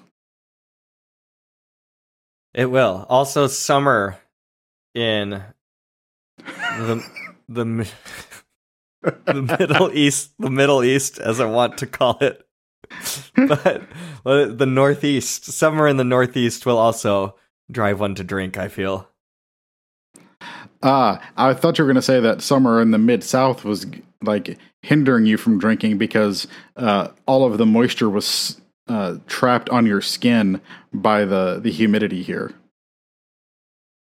It it doesn't make sense. We went on that walk, and I still think about like, boy, that was that was a brutal two two and a half mile flat walk. Mm-hmm. Like very It, tough. it, it was walk. like two two miles yeah, because I I make that walk a lot. and it sucked. I don't know how you get Uh, any exercise in summer. I guess you just work out inside your house there. or or you go to the uh you know the Planet Fitness or what have you. Uh, see, humidity is not bad today. It's sixty five percent humidity. Feels like ninety one outside. So, it's almost pleasant here.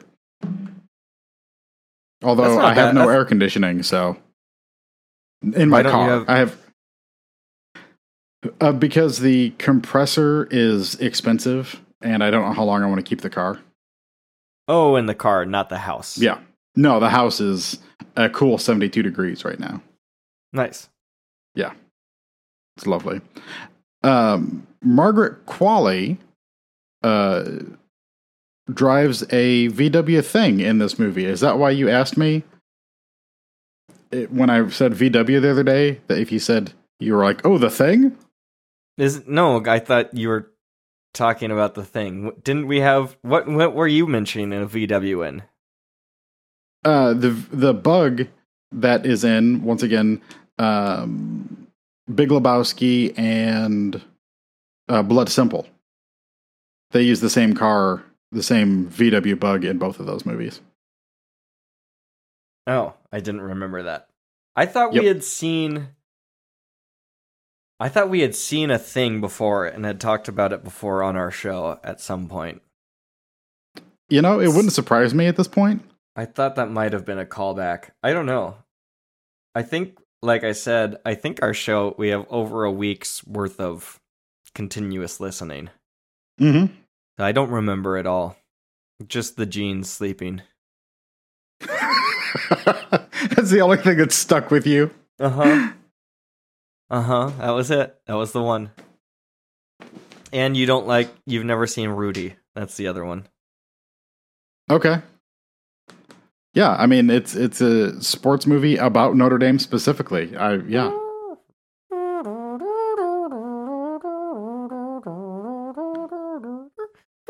means nothing to me. It's so good. Might as well be Who's the Greek. wild man now? Ah. Wow. All right. I, I might. I, I might have to make you watch Rudy soon.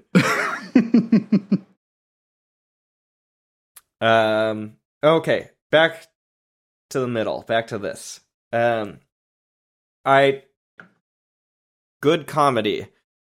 Ryan Gosling being a private eye and trying to break into that place. Um. Was it the bar? by The punching bar. it the by punching the back window and slicing his wrist so bad that he's dying and he's in the ambulance that's very that that was probably my favorite part of this movie it's such a good cut, like from him falling down those steps to in the ambulance, kind of flailing.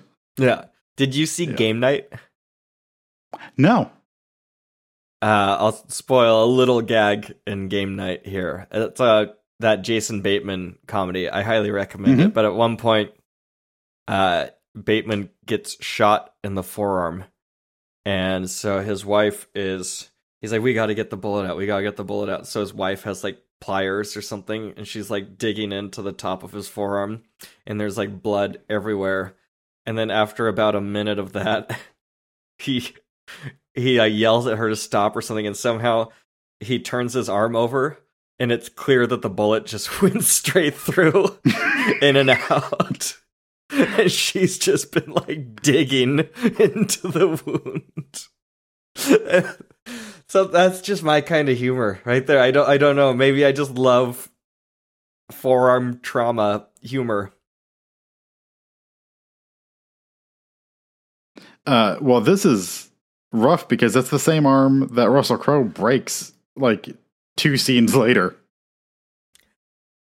It's so gross. I don't like it. And it's also the knowledge that he tells him you're going to tell your doctor that you have a, sp- a spiral fracture of your ulna or whatever. It's like, oh god. I don't want to know this is coming.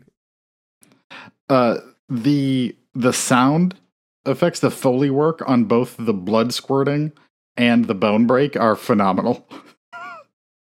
That's well, and stuff. earlier, like in Crowe's introduction to the movie, when somebody's been dating um, a girl, like a, a teenager, and so their parents hire Russell Crowe to go deliver a message to that guy, and he puts on the brass knuckles when the guy opens his door, and when he hits him in the face, it's like the the violence um, in some of these scenes is very striking.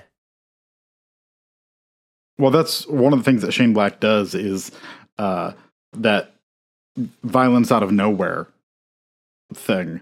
You know, the uh, I think Lethal Weapon is one of the famous examples of it, where they're walking up to the house and the house just explodes. Hmm. I should rewatch um like Lethal Weapon 1 through 3. I've forgotten so much about them. I remember seeing 4 many times and that's the one with Chris Rock and Jet Li and I don't think it's very good. um, for does two um is two the one with uh Pesci? Yes, but he's, he's- also in 4. Yes, because in two he does the whole uh they fuck you at the drive through speech. Uh, I don't remember that one. Oh, after there's been some car chase or something, and the uh, like the windshield is blown out of the car, uh, and they decide to stop at a drive-through, and everybody's orders are right except for his. And he's like, he's like, they don't care about you because they know you're going to be 15 miles away, uh, and you're not going to come back and complain. And uh, then later he does the same rant about cell phones. I think um, in uh, with him and four. It's the exact same bit. That sounds like a scene straight out of Falling Down. But but here it's funny. But here it's it's played for laughs because it's Pesci. You know, like you could or could not You eat fish. You don't find Michael Douglas shooting up a McDonald's because breakfast ended 30 minutes ago funny. That movie was Oh, funny. It's not thirty minutes ago. Defense! It's like two minutes ago or something. Yeah. Well, it happens again in Big Daddy too. That trope. There's the trope of the McDonald's breakfast. What's Big Daddy? Which Adam Sandler movie where he gets a child for oh oh he had he adopts a kid or something, or has a kid foisted upon him by the foster care system. it's a it's a foisting. Some kind of foisting. Do you think that Big Daddy kid is okay? Oh, there was two of them. It was twins. Do you think those kids are okay? I hope so. I hope they're living their best life uh, off of those Big Daddy royalties. I don't know if there are any Big Daddy royalties. That movie's kind of forgotten. Scuba Steve was like that was a big thing for a few months.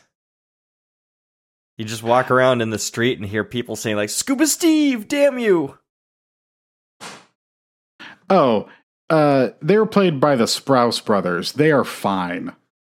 Who? Uh, Cole and Dylan Sprouse. The brothers were- Sprouse? The the brothers Sprouse, yes. Um, Wait, are those the guys that made that vampire movie? No, that's no, that's Sprague. Uh, Sprague? Sprague. Yeah, yeah, the. Sprague. Sprague. uh, sp- is it Sp- Spierig? Uh, something like that. We watched Predestination. Wasn't that their movie? Was that a? And they did. I think that was a brother Spierig. that was a brother Spierig joint. Didn't they do? They're they're Australian ones, right? They did Ethan Hawke Vampire. Yes. And um, was it Undead? Was their first movie? Their indie? I don't know. I didn't see that one. Is the quick Got and the un- the what's The, the Quick and the Undead? The, the Sharon that? Stone movie, The Quick and the Undead? the Raimi movie? The Quick and the Dead. Is that good? That's Russell Crowe, right? I liked it in like uh 1997 or whatever when I saw it. That's Russell Crowe, right? It it's Russell Crowe, it's Sharon Stone, And Gene um, Hackman. Gene Hackman, young Leo is in it. Gene Um, Hackman playing like the same role as he did in Unforgiven. if I recall correctly, yeah. Is Um, Unforgiven good? I have not seen that movie since I was like a kid. Unforgiven, very good. Very good movie. I would like to talk about that on the show sometime. We we always talked about doing more westerns and just never got around to it. Um oh. Look at that. Um Quick and the Dead also features Keith David. Hey, I was I was just about to ask you, are you excited when Keith David shows up in this movie? Dude, I'm excited when Keith David shows up in anything. I'm disappointed when David Keith shows up in anything. So, I don't know who David Keith is. David Keith um Oh. I was going to say U571 would be the the thing you'd remember him from the most, but he also features in Major League 2. Oh, it has to be the country bumpkin pitcher from Major League Two. Gotta be. He's he's from Middle Tennessee, so I'm guessing yes. Oh no, that guy. That guy was he's the he's the lead of the Marines that's aboard U five seven one. He's cool in that movie. Mm, Oh, okay. behind enemy lines. That was good. Another Gene Hackman movie. Today's very interconnected. Uh, and he was in Daredevil. Look at that. magic magic happening all over this place. Um so I, that scene where keith david and the other guy hit Crowe's apartment is fun because i love Crowe's attitude about it like listen guys i know the game here you gotta beat me up you gotta do this it's fine but why you gotta like fuck with the is it because he's mad about the fish? I don't remember what he thinks is going too far. It's the fish. Yeah okay Yeah. He's like, this isn't going to help you get your point across. Oh, no, hey, not the fish. Come on. Hey, can you ask this guy to behave like a professional? You know, kid, when I get that gun off you, it's gonna be your dinner. Then. this fucking. You're funny. Hey, funny. Don't, don't. Come on, fish. You want some fucking. You want some. Why are you doing this? This is not gonna help. You. Here you go. No, come on. You're gonna eat that thing, you fucking fuck! Look, you gotta, you gotta stop and think about this. All right? When you came here tonight, was this what you wanted to happen? What you came here to uh, make me eat fish? To shoot me? Look, if you come in here, you beat up on me, you trash the place. I understand, I get it, it's part of the job, I accept it, all right? But what did you do? You did something different from that, didn't you? Right? You pissed me off. You made an enemy. Now, even if I knew something, I wouldn't tell you, kid. And you know why I wouldn't tell you? And this is, it's not my only reason, but it is a principal reason. You know, I wouldn't tell you because you're a fucking moron. He's so Uh, nonchalant about it, and then that the timing with the punchline on the uh on the dye bag, and him Yes. telling the guy, "Don't open that." Uh, the the shot when he comes through back through that door, um, with the shotgun and that dye pack has exploded on the window behind him. It looks like a comic book panel. Like it's a it's a great shot. I loved it. And then Um, and then it's we now have like an evil blue man roaming around the background of this the rest of the runtime of this movie. Um, well, not for the rest of it because he does he does get hit by a Chevy van at a certain point. That's a fair point. Keith David, dude, like it's especially after watching him in Community, where he's like so gentle and sweet and kind of not playing his normal like big guy. Keith David is so big. He's Mhm. so big. I forgot about it because he just hadn't I hadn't seen him play like a really big guy in a while. But I I remembered I was like, oh yeah, he was fighting Roddy Piper in the eighties and like holding his own against him. And in Oh, this yeah. mo- in this movie, he's still fucking like kicking ass and it looks formidable. I would not want to fight Keith David in this movie. Or ever. No, he uh even now at uh the age of 67, I don't think I would mess with him. He's God, 67, not me. God just no. for reference. not fucking with 67 year old Keith David. Give me give me another 10 or 15 years. Give me an 82 year old Keith David and maybe maybe we'll talk. But then I'll be 51. So yeah. Um I have good comedy in the bathroom stall. That's uh oh, it's when Gosling Crowe tracks Gosling down into the bathroom of that place and he's shitting. I think is it in the bowling alley? I don't remember where they are. But yes. Gosling has his gun out and he's trying to pick his pants up, kick the door open, keep it open, and have his gun pointed out. it's just And he drops it's- it's his a- cigarette. It's it's just a great moment of frantic uh, frantic chaos as that door keeps swinging open and closed and he's slamming it and pulling up his pants and trying to cover his dick and has a cigarette. Yeah, there's there's a lot going on there.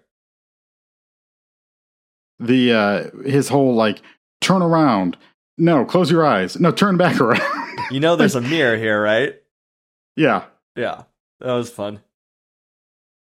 Um What do you think of his daughter?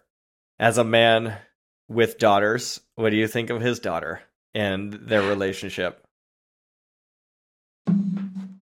Um, I think it's delightful. I think she calls him out on his shit, which I like.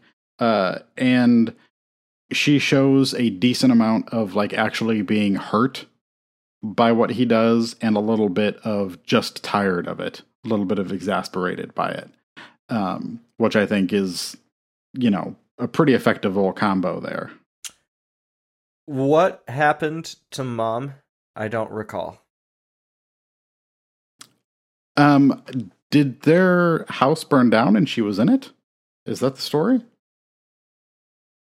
Some kind of tragedy. There's I a tragedy. Yeah. I don't remember specifically. Um Yeah, I like her. It's it's a tough line. It's always tough to cast a kid. Um cuz that alone is tricky. But then when you cast a kid who's being kind of like the snarky grown-up voiced child, it's really easy for that to be a grating and annoying character and I like this girl's performance a lot. Oh, I I'm really glad I remembered. She is uh, she must be Australian. She's in Yes. a movie. Yeah, she's in a movie called These Final Hours from 2013, which is an Australian movie where it's announced that a giant asteroid is going to hit the Earth and there's about 24 hours until that happens. And so everything is in chaos and this guy rescues this girl from a about to be a terrible situation and it's their journey. And this movie was so fucking depressing and sad and it bummed me out. But it did make up for it like at the end. And her, her performance was actually really good in it. So i was i didn't I, I thought i recognized her. And when i looked it up i was excited to see that that's where i knew her from um so i would recommend checking out these final hours just it's it's a downer movie it, it won't completely kick you in the balls but it will be a bummer Uh, these final hours with Sarah Snook from Predestination. uh i don't remember her in in that movie Uh, the I or IMDb says she was in it. Yeah, her, but I don't remember her. Oh, and it's that guy from Wolf Creek and gosh, Chernobyl Diaries should have been so much better than what it was. That was when the whole world was like, "Oh, this uh Oren Peli guy." Oh no, that wasn't I thought Oren Peli did that. He did. He produced and wrote it. That was kind of the last the world ever heard from him. Uh, the the Paranormal Activity guy. Did he move on to parent? Yeah, well, yeah, but he, like for a while, people were tapping him to do other things. He had a TV show on on a major okay. network at some point, and like he was the next like it horror guy. Whoa, Patrick Wilson directed Insidious: The Red Door. Apparently, because Oren Peli just produced it. Why? Insidious: The Red Door. Er, all, all, everything is white in that title except the, the letters S I and red. Sir- Why? that the Insidious: The Red Door poster makes no sense. But all of all of the insidious is insidiousnesses. The SI is red. Is Insidious different than The Conjuring? Insidious is not The Conjuring, and it's not uh, Sinister. They're all different. Sinister, I can separate because it has movies in it. Yes. And Ethan Hawke hilariously drinking. Uh, Oh, And and Insidious deals with like multiple dimensions and stuff. eh, they all do. And it's and it's not it's not based on those people. I'm feeling very dismissive of all of those movies right now because I just watched The Conjuring, the first one, Oh, why would you do that? Why did you do that? for Gorley and Rust. you're signing up for a bad time for you. for Gorley and Rust. It's it's all right. There's like when it's a spooky haunted house movie, it's fun and spooky and well made. But Yes. then, uh, the Warren stuff. Patrick Wilson is interesting because he has completely he's completely capable of being like a fascinatingly charismatic and deep character or he's capable of being just the like blandest human being I've ever seen. Yeah, talk about human mayonnaise. He can be a real nobody. What happened to the Skarsgård that was kind of like Patrick Wilson? Is there a a Wilson E. Skarsgård? He was in Black Hawk Down. Um, I haven't seen that movie in twenty years, Sean. It's intense. Who am I thinking of?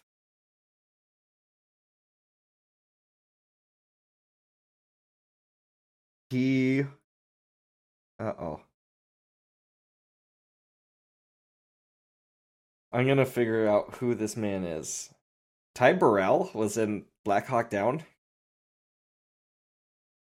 Um, is Ty Burrell the Modern Family guy? Yeah. I get him confused Peter with- Skarsgård. Sarsgaard. Sar- That's a different. that's a different family. Peter Sarsgaard. Is he doing okay? I don't know. I just always think of his uh, SNL. He was in Jarhead, not not. this is a comedy of errors. Peter Sarsgaard's Sarsgaards. Oh, he's fine. He was in the Batman movie, and don't worry about Peter Sarsgaard, everybody. He's he's booking a lot of roles. I was concerned. I had my I had my concerns. I like him in something. What do I like Peter Sarsgaard in? Um, There's something where he plays a friend who's compassionate. that seems correct. That seems like a thing that would be within his his wheelhouse. It could be Shattered Glass. the Anakin Skywalker movie. exactly. exactly. He he is a concerned friend in that movie. Oh, and then Kinsey. He's the guy that bangs Kinsey. Oh, he's not the titular Kinsey. no, that's that's taken. I'm so confused. Liam Neeson is Kinsey.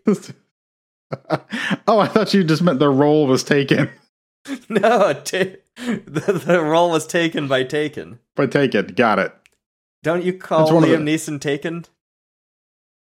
No, I call Jesse Eisenberg Facebook though. That works. Yeah. I, yeah. Seeing Michael Cera recently was shocking to see him in Black Mirror. Oh yes.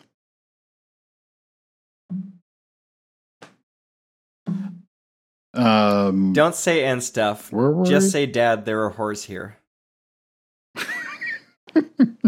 going to the Um, going to like the Playboy party. Yes. Uh, which this is a so Shane Black loves Christmas. He was born in December.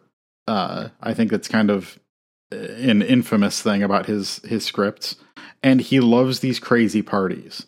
Uh, there's at least a couple I know. There's crazy nightclub stuff in Last Boy Scout, if I recall correctly. Um, there's he has a lot of like decadence in his movies, uh, and it's That- always seen Die Hard's just a big. Did he write Die Hard? He did not write Die Hard. Are you sure? Um, yes. But Die Hard is a big Christmas party movie. Yes, so you you tie both threads up at once. He should have written Die Hard. It's pretty quick. Has anyone asked him if he wants to? You know what? He couldn't do any worse than they've done with that franchise. W- At, at what point do you, are you saying they're all bad? The sequels? No. Uh there are two very good Die Hard movies. One that's that's fun bad and then uh the remainder are no bueno for me. One and three are very good. Two is okay, and the rest are shit. There you go. I love Die Hard 3. We should talk about Die Hard Yeah, 3 yeah. sometime. That's a great movie. Do you still know how to get four gallons of water in a five gallon jug? If you have a five gallon and a three gallon jug. Do you still remember how to do that because of that movie? No, I know how to do it because of logic. I forget how I Oh, forget it from the oh, movie. Excuse me. Excuse me, Mr. Logic. Sorry. I don't mean to come off as pedantic. It's just a it's a speech impediment. Wow, I f- I wish I wish our podcast had like a soundboard so I could play like Mhm. laser noise and stuff cuz I would have a special button for you that just says smug and I would push that and it would play a very arrogant smug sound. What okay, what's an arrogant smug sound? Be like Robert Downey Jr. accepting an award and it would be like the intro to that speech. Uh, I was going to go with just a self-satisfied sigh, just a ah. It it could be that. It could be Yeah. that. Or it could just be fancy flute music of just like Mm. I'm very scholarly and prim and proper. Little Lord Fauntleroy kind of stuff. The f- yeah, see that right there whatever word you just said, that would get the smug sound. Got it. I should just uh, stop with my big dumb mouth. I've learned two words because of this show. Okay. Nebbish, Mm-hmm. Rick Moranis. That's that's two words right there. Nebbish is defined as Rick Moranis. Rick- Okay. And saccharin. Ooh, Saccharin's a good one. which is the reason why I left Rachel one. Yes, I don't which remember. is I think we went over that maybe in the Royal Tenenbaums discussion with Courtney, where a lot of dating stuff came up back then. mm-hmm. I don't know. It's been a long time. uh, but yeah, sickening, sickeningly sweet. Yes. Like hurts your tummy so sweet. living that Disney life. Yeah, can't deal with that. Sorry, Disney people.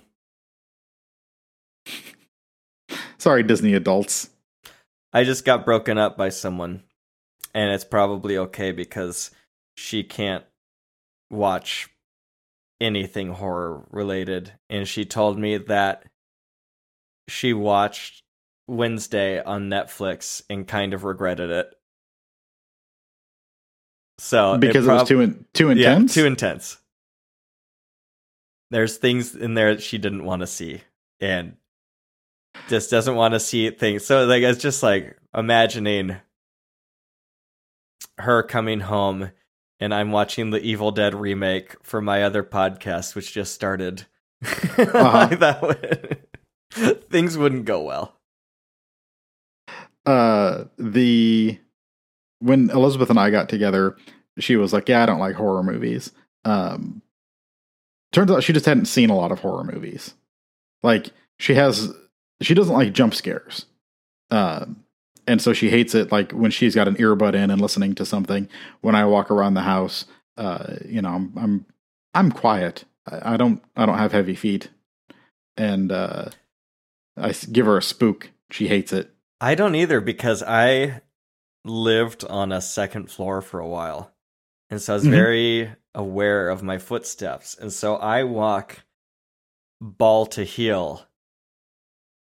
I'm sorry. What? My testicles hang very low. No. ball of my foot to heel. So I, I, I go I I when I'm in the house, I'm pretty I walk toes first and then the heel comes down after. In order to I it's a soft, soft walk I have. It's quiet. And then I had a roommate who would go heel first and she'd be like bonking around the house. Yes. You know, and I was like, "Are you?" s- It. Uh, I asked her one time, like, "Are you stomping because you're mad right now?" And she's like, "I have no idea what you're talking about." I was like, "The house is shaking." Uh, yeah, I live with someone who. Um, can you picture a foot doing a belly flop oh yeah, every time someone steps down? yeah. Yeah. Uh, they were also a dish clanker. I'm In I'm very soft when you're putting dishes away, like back up into a, a cabinet or on a shelf. Uh, there was a lot of like clanking and clattering. So were you? Was there a lot of chipped plates? No, they held up pretty well. Hmm. but there was too much sound for me. Like I I will I could stealthily I could get through a Tom Clancy level uh, of of dish putting away uh, without setting off the alarms. They should make Splinter Cell again, but not a remake of Splinter Cell. Like there was a co-op campaign for one of the Splinter Cell games that was so much fucking fun to play with my friend in high school. Have you ever known a table slapper? Yes. Oh my god, there's this one guy who used to come into the bar and luckily he doesn't anymore. And it's like he would constantly bring up politics. And it's like don't don't it's like no politics, no religion at bars. It's the golden rule. Everyone knows it. Keep things positive or whatever. And and he would always bring up politics and then slap the bar, but he wouldn't slap the bar where it would be like a thud or a pound, but he would make his his palm completely flat like you said with the belly flop. And so it would make that clapping reverberating sound that would cut across the entire bar and everyone's conversation and everyone hated him. But he doesn't come in anymore. You don't come around here no more. Tom! Don't come around here no more. His name was Tom.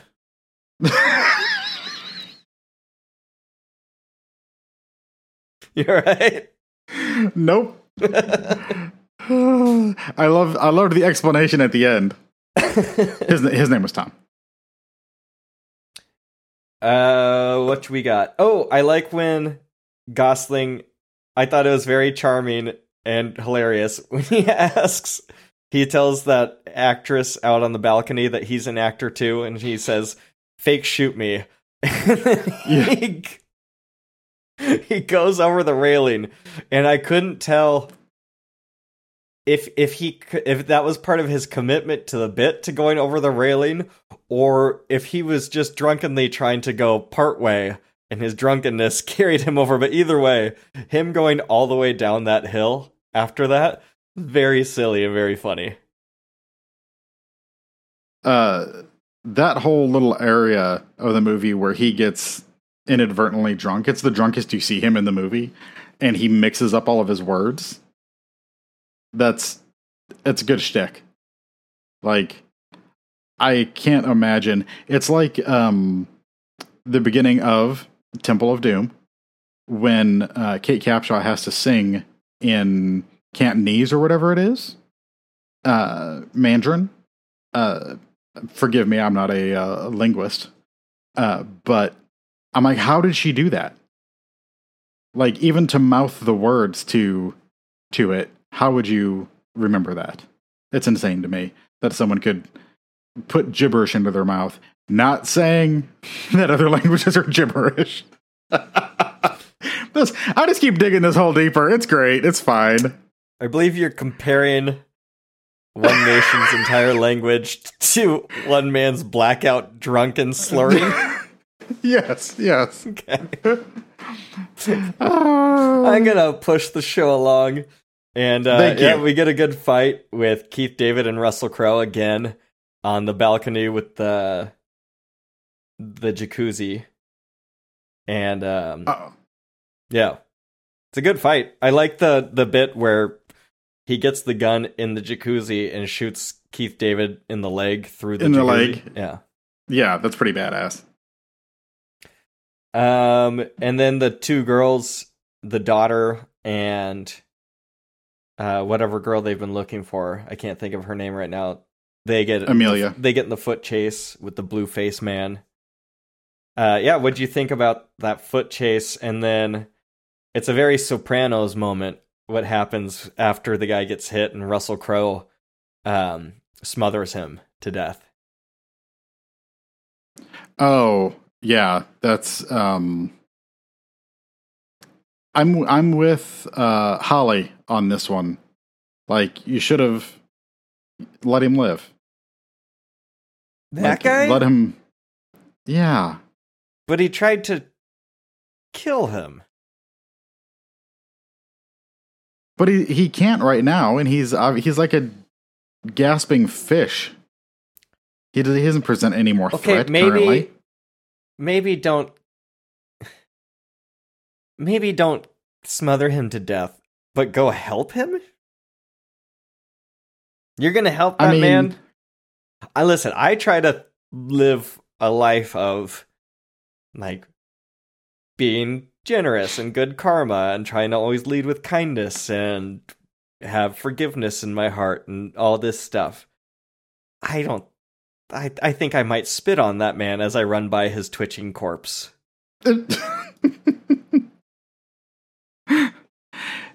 uh it's not a corpse if he's not dead, right? It, it's pretty close. Did you see that Yeah. guy? it's a crumpled pretzel. Also, Um, bad bad car to get hit by a van because you're just taking like the full frontal hit on that one. There's no rolling over the hood or anything like that. No, if anything you're going to get shoved underneath it. Hmm. Um, the uh, was it Amelia is played by Margaret Qualley, who to me is like she has a distinctive look to her. Uh, and I remember her from there's this. It's like a fragrance commercial or something that she did. Like it had to be six or seven years ago, where she is dancing around this mansion. Have you ever seen this? Keep keep describing it. she's wearing a green dress and she's doing this very like chaotic dance uh but the whole thing is it's beautiful looking um hang on I have no idea what you're talking about. Apparently, I've seen her in Death Note and Once Upon a Time in Hollywood. But I don't remember her. it's um an ad for something called Kenzo World I think because the description is all in German uh yeah look up Kenzo World featuring Margaret Qualley uh, on YouTube at some point in time, and it is it's a delightful couple minutes. How would one spell that? K E N Z O Okay. for for Kenzo.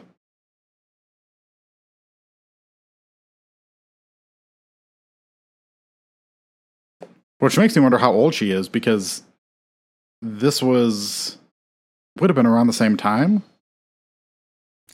Uh, she's 1994, so almost 30, Okay, 29.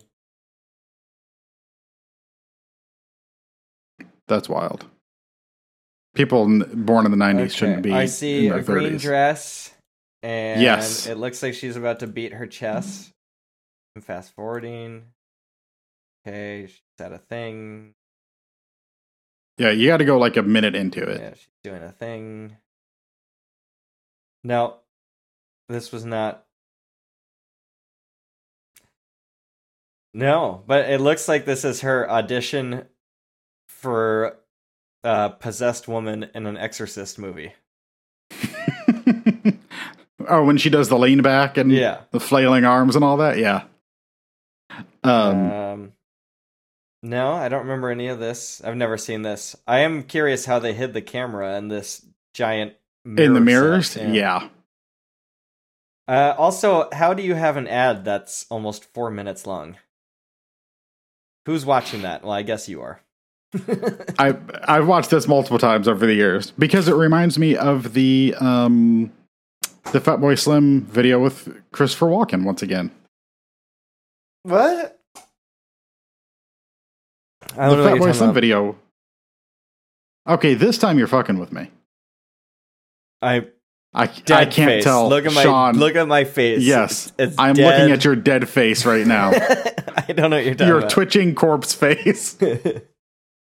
um, I I don't know which song that is, but Christopher Walken to-? To, tie everything more together than it already has been with like the Sam Rockwell connections and all these other connections that we have. Uh, on Virginia and my podcast, our next episode is about Communion, a shitty ass alien movie starring Christopher Walken that Virginia contends is great. Ooh. It's bad. It's so bad. I don't know. I don't know why she thinks it's good. Um, you'll find out. We'll find out. I'm Yeah. gonna tear it apart. She's gonna be sorry she ever brought it up. You know what it is? It's I, that show. I got so tired of agreeing with you on podcasts, and I I, I have to start a show that's more contentious because this. It- it's got to be all uh, major league. I I really like the part where Gosling has his genius moment where they're looking at that that note and it's they think it's Burbank Airport and that it's flight numbers, but it's not a flight. It's a, it's the Burbank apartments down by there and Russell Crowe's like, "Brilliant. Let's go." And they go down there and like Excuse me, sir, where's this bill? He's like, "Oh yeah, it was raised 2 years ago." and then they go and then it cuts to them going to the airport after that. that was a great joke that I've never I haven't really seen a setup and punchline like that before. Uh, the fact that it's Russell Crowe doesn't give him a hard time after that. He's just like, I know, buddy. It's okay. But it was a, it was a good idea. yeah. Um Oh, Go- and when Gosling forgets another story about a drunk guy who forgets things. He forgot the story that Russell Crowe had already told him about um being at the diner that was being held up and getting shot in the arm. Mhm. that was really funny when he asked him what happened again. Yeah. How often are you on national I mean, do you remember your Uh, days last from February. drinking and not remembering shit and repeating yourself to people asking like oh it's one of like the most embarrassing parts of drinking is uh when something like that happens and you forget Um, no. Now I just do that. Like- jeez okay but it's more of a uh, I don't remember who who I've told what story to. Like So- you, when something happens in your day and you're like, "Oh, I've got to remember that to tell to people." And then you tell it like I tell it to you and then later I tell it to Kira and then tomorrow I'm like, "Did I tell Elizabeth?" because it seems like she'd be the first person I told, but I just didn't see her today, so, you know, it didn't work out. i have that where it's like oh god i know i know i brought up this story of like this movie or playing little league I, I who the fuck was i talking about little league with like a week ago and Yes. that's usually what happens with me uh ta-ta-ta.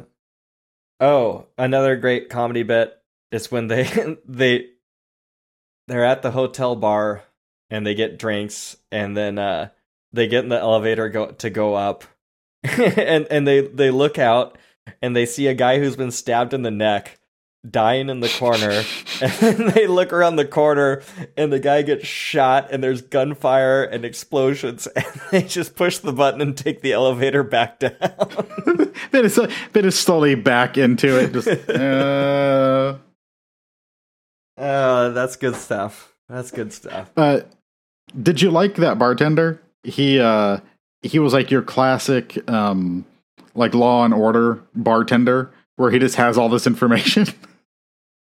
it reminded me a bit of that scene in Naked Gun where Leslie Nielsen goes down to the dock to get information from a guy, and they end up just Yeah. passing a twenty dollar bill back and forth between each other. yeah. Oh, who was I just talking about Naked Gun with? Oh god. Airplane is a good movie. I I remember talking to somebody about it recently. Oh, god. Oh, I just went to cross my legs and caught my toes with my right leg, and it was my ankle that I sprained like five weeks ago. And it's like 98% healed, but that 2% still exists, and that hurt. Mm-hmm. um, so what happens in this movie is uh, Amelia. I don't know. I, I do you like the overarching story of like Detroit cars are going are bad for the environment and they're trying to block electric vehicles. So Amelia and her environmental friends are going to make a porno which then also has a real world message exposing her mom who's like the district of or the Department of Justice head in conspiracy with the automakers to keep gas guzzlers on the road basically what what do you think of the overall like what this mystery is and turns out to be Uh, it's really dumb. I mean, but the point with not the point of a lot of noir, but what happened with a lot of noir was the overarching story would be something, and it would be farcical at some point, right? Like it's all these people died for something that's either out of their control or really stupid. Um, and that's kind of what this feels like when at the end when she is like, "Listen, if I don't do this, someone else is going to take my place and do the same thing." Like all these people wind up getting killed over them trying to squash this message, and it doesn't matter if it got out anyway. Like the machine is going to keep rolling on, and, uh, Detroit is going to, until a certain point, uh, just keep controlling everybody. i was thinking like if people saw we're going to see a porno and then saw some like real world thing about automakers and pollution i feel like people would just be like, oh this stupid porno can we please get to the the boobs and sex already i i just i don't Oh, I, I don't like the movie Domino. Get your mind out of the gutter, Josh. Sorry. Good heavens. um so yeah, I agree that it's a bit it's a bit underwhelming. Um so that's that's all basically. Like this movie the little pieces of it are much better than like the entirety of it to it, to look at this movie as just like one big overarching story there's not that much there but it, it's just in the character interactions Yeah, that's. I mean, a lot of noir stuff was like for the plot, um, like for the the little micro transactions of plot. I think, um, and like the little mysteries that get solved and kind of people bumping into each other. It's not for the the big reveal, uh, because, and I don't want to go down a list of them, um, but several of the classic ones, the plot either doesn't matter in the end or is so convoluted that you can't figure it out anyway. i feel like that was was that was kind of the case with the third man wasn't it when we watched that Yes. anyway we should watch Yeah. more noir too more noir more westerns Uh, another bit in this movie that I loved was uh, Gosling falling asleep at the wheel, and Russell Crowe shows off his ankle gun in the dream, and Gosling's like, "Hey, that's so sweet, man." It gets a little crazy with the bee, though. Do you like? Do you like the giant bee in his dream? I love the giant bee. Uh, does he call him Bumble or something? Yeah, but the uh, he's like, you fly everywhere. you didn't even get to have a have an opinion on this. You fly everywhere. so uh, waking up from that is fun, but the payoff later of when they're held up and Gosling dives to the floor to get Crowe's ankle gun off of his ankle, only for him to be like, "Wait, did I dream that?" that's that's very funny. um. Oh, and I was surprised that Amelia gets killed as and and again and again in addition to what you were saying of noir not really mattering that everyone dies in this movie by the end pretty much doesn't Mhm. matter It's um, I mean, it's sad, but everyone is just a plot device at a certain point. Um, which I like. I mean, if you are into that kind of thing and it doesn't bother you that people die, uh, then a lot of this stuff is up your alley. It, I mean, they're not normally given enough humanity for it to hurt. She definitely is uh, on that border, though, where I think it's kind of like, oh shit, I didn't want her to die. Shane Black is good at that, though. I, I liked the the hitman character that gets introduced as the the doctor who shows up at the house and and you know it's cool to see children under genuine threat in this movie as those two girls are with that guy in the house um and yeah we get you know the big fight scene here and we get the split up and so gosling's up on the roof and that's really fun when he and keith david tumble off the roof together and he lands in the pool and russell crowe's like how how the hell did you get down here and um and russell crowe. I it, i bet you found his relationship he kind of has like a stepfather and it's like they're he and gosling are kind of like co-parenting now this young girl and she calls russell crowe on his shit just like she calls her dad on his shit. And i and it's kind of nice at the end that he doesn't just straight up execute this guy Yeah. Um, and I think in like Shane Black for everything is a little he's kind of earnest. Uh, and I like that he allows his characters a little bit of growth. Um, because I think in a straight up like hard boiled noir, there's no way he's not killing that dude. like he's sending her off and he's gonna kill that kill that guy. Well, and I like the only reason he doesn't is the threat that I will never speak to you again, is what the little girl says. Yeah. And that's sweet. Uh that's Oh, and I like um Gosling taking cover behind a rotating car. That's very fun. Oh, and When he, which has is got his back against the car and he's reloading, and the car just slowly turns to expose him directly to all the gunfire again. Yes. uh yeah and that's that's about all i got here and you know the big finale ends and they get the film and they go into business together you got anything else here at the end Um, I loved the uh the ad, and he he says, "Sorry, you look Filipino."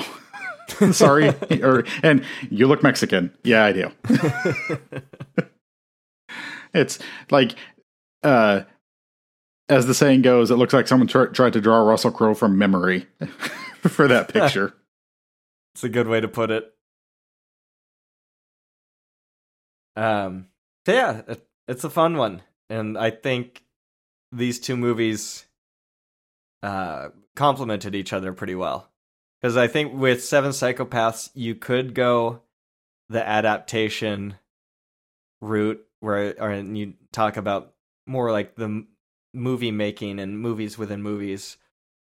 Or you could go with kind of the um sarcastic crime world kind of thing.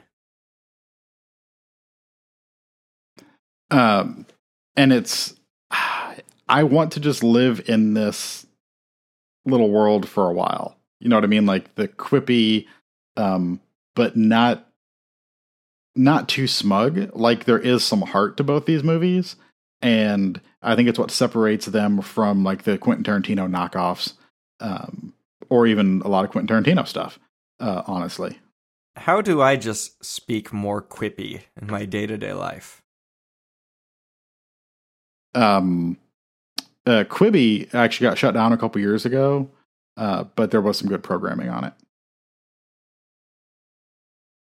was that where bajillion dollar properties is still hidden to this day I believe so. Yes. or maybe on the ill-fated Seeso. Oh, rip Seeso. Streaming is I did like Seeso. streaming is a hilarious nightmare. It's like things were good for three years, and now it's all so fucked again.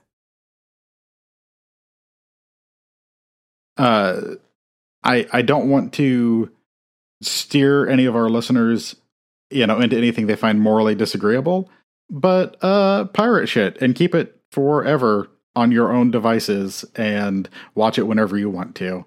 Uh, pay pay for things when when you can, but the rest of the time steal that shit and um, you know preserve it. Yeah, I mean, I had uh, that audiobook narrated by Harlan Ellison. I owned it Mhm. on Audible, owned in quotation, because then they lost the rights to it, and suddenly I've lost the rights to it. It's like, but I fucking bought it. So uh, yeah, get hard copies or soft copies or whatever of anything that's important to you. Yeah, because they will take it away when it's not profitable for them anymore. Yes. But if they want to take this movie from me, they can. It's good, but it's it's a little long and it, it I fi- I find this to be a little meandering at times. Um the nice guys. And so I I enjoy it and there's a lot of like really memorable fun scenes, but overall I did find myself just feeling the runtime a bit. Um, so I would give this a three and a half. Three and a half. That's that's a good solid. Um, Three and a half is good. Level, three and a half like. means I I enjoyed it. I Yeah. enjoyed it. It was fun. I had a good time with it. um, I did give it four and a heart, which was the same from the previous time that I watched it. Um, I don't know. I like the characters a little more this time. I feel like, but it's it's still right there. Like I'm, if there was a four point two five, it might be in that range. I always want more granular than than they give us. Yeah, it's like when I used to use IMDb specifically. In my head, there was such a difference between a movie that was like scoring a 7.7 on that site versus a movie that scored like a 7.2. That was like a like I oh the the difference in quality. It was notable and it's all meaningless, man. It's all meaningless. No, these things are important. They are. I agree. there's there's a lot of importance in the meaninglessness of it all. Yes. Um next episode we are going to have my old buddy Azam back on the show and we're going to be talking about Alien and I don't think he ever picked a movie, so I need to get on that with him. But Yeah. uh, we're gonna be watching the original Alien uh, director's cut. What do Oh, I don't recall which which one you're supposed to watch with Alien and with Aliens. I think with Aliens, I like the director's cut because there's this stuff about the mining on the planet Yeah. before. Alien, I might maybe it's theatrical. You're supposed to watch. I don't remember. I don't um, recall. I wish Letterboxd would let you do that. Would break down uh, directors versus regular cut, and I know it'd be a, a it'd be a morass of alternate cuts at that point, but still, I want what I want. Damn it! I uh, pay for this service. Do you have a movie, book, or show to plug? Um, I mean, apart from uh, my other show, Stagecoach Justice, which we just wrapped up our Django exploitation season, and we're moving on to Oh, that's exciting. Yeah, um, which I was excited for that season, and a lot of the Django's wind up being the same. So we had conversations about other stuff like this show, uh, and uh, in general, oh, I am finishing up a great book um, called uh, Gardens of the Moon. It's a it's a fantasy novel, and it's like, did you ever listen to Hardcore History? Uh, no, I've been told to a lot. That that seems like a a you kind of show, um, like f- four and five hour long episodes about the Huns sacking towns and stuff like that. It's, it's great, uh, but this is like the book version of that. Like you get this image of this war that's happening, this battle that's happening between these different nations from like a ground, the soldiers on the ground kind of view. Uh, and it drops you in in the middle of a battle and pretty much doesn't let up. It's a lot of fun. Wow, that sounds cool. Yeah. I have a few things to plug. Um, started a new podcast. It's called Well dot dot dot. I think you're wrong with Virginia and Sean, and that is with a friend of the show Virginia, who's been on to discuss Men and Con Air and Twister. Uh, we just talk movies. One person loves a movie, and the other person thinks they hate a movie, and so that's that's what we do. We go back and look at and rewatch movies that we think we have strong opinions on, and debate them. And it's really light and fun. And it's been we've recorded three episodes so far. We've done uh 28 Days Later, which I defended, eh, not as much as I should have, probably. Uh, The Brood, and uh, the Evil Dead remake from 2013. And um, our next episode is going to be about communion. So check that out. That's coming out every two weeks or so. Uh, books. Nice. Uh, I read A Man Called Ove, which had there's a movie by the same name or a Tom Hanks version called A Man Called Otto, which I plan to watch. I adored that book. It's just tons of heart and very sweet and it thank God I finished it at home because I'm not as brave as Josh and I was just a mess finishing that book and uh thank God I wasn't in public. And finally my last thing is uh yeah, having recently gone through a breakup, I decided it would be a great opportunity to rewatch After Midnight, the Jeremy Gardner movie. And man, that's a hell of a movie. It's really good and it's really original and unique and there's a lot to read into and make some of your own definitions about and it's it's also just like a great examination of a relationship. And so it's like 80 maybe even 90% just relationship and breakup movie and then 10% Lovecraftian monster kind of thing. And uh it, it was, If- it was really great. I love it. Yeah, that's a great movie.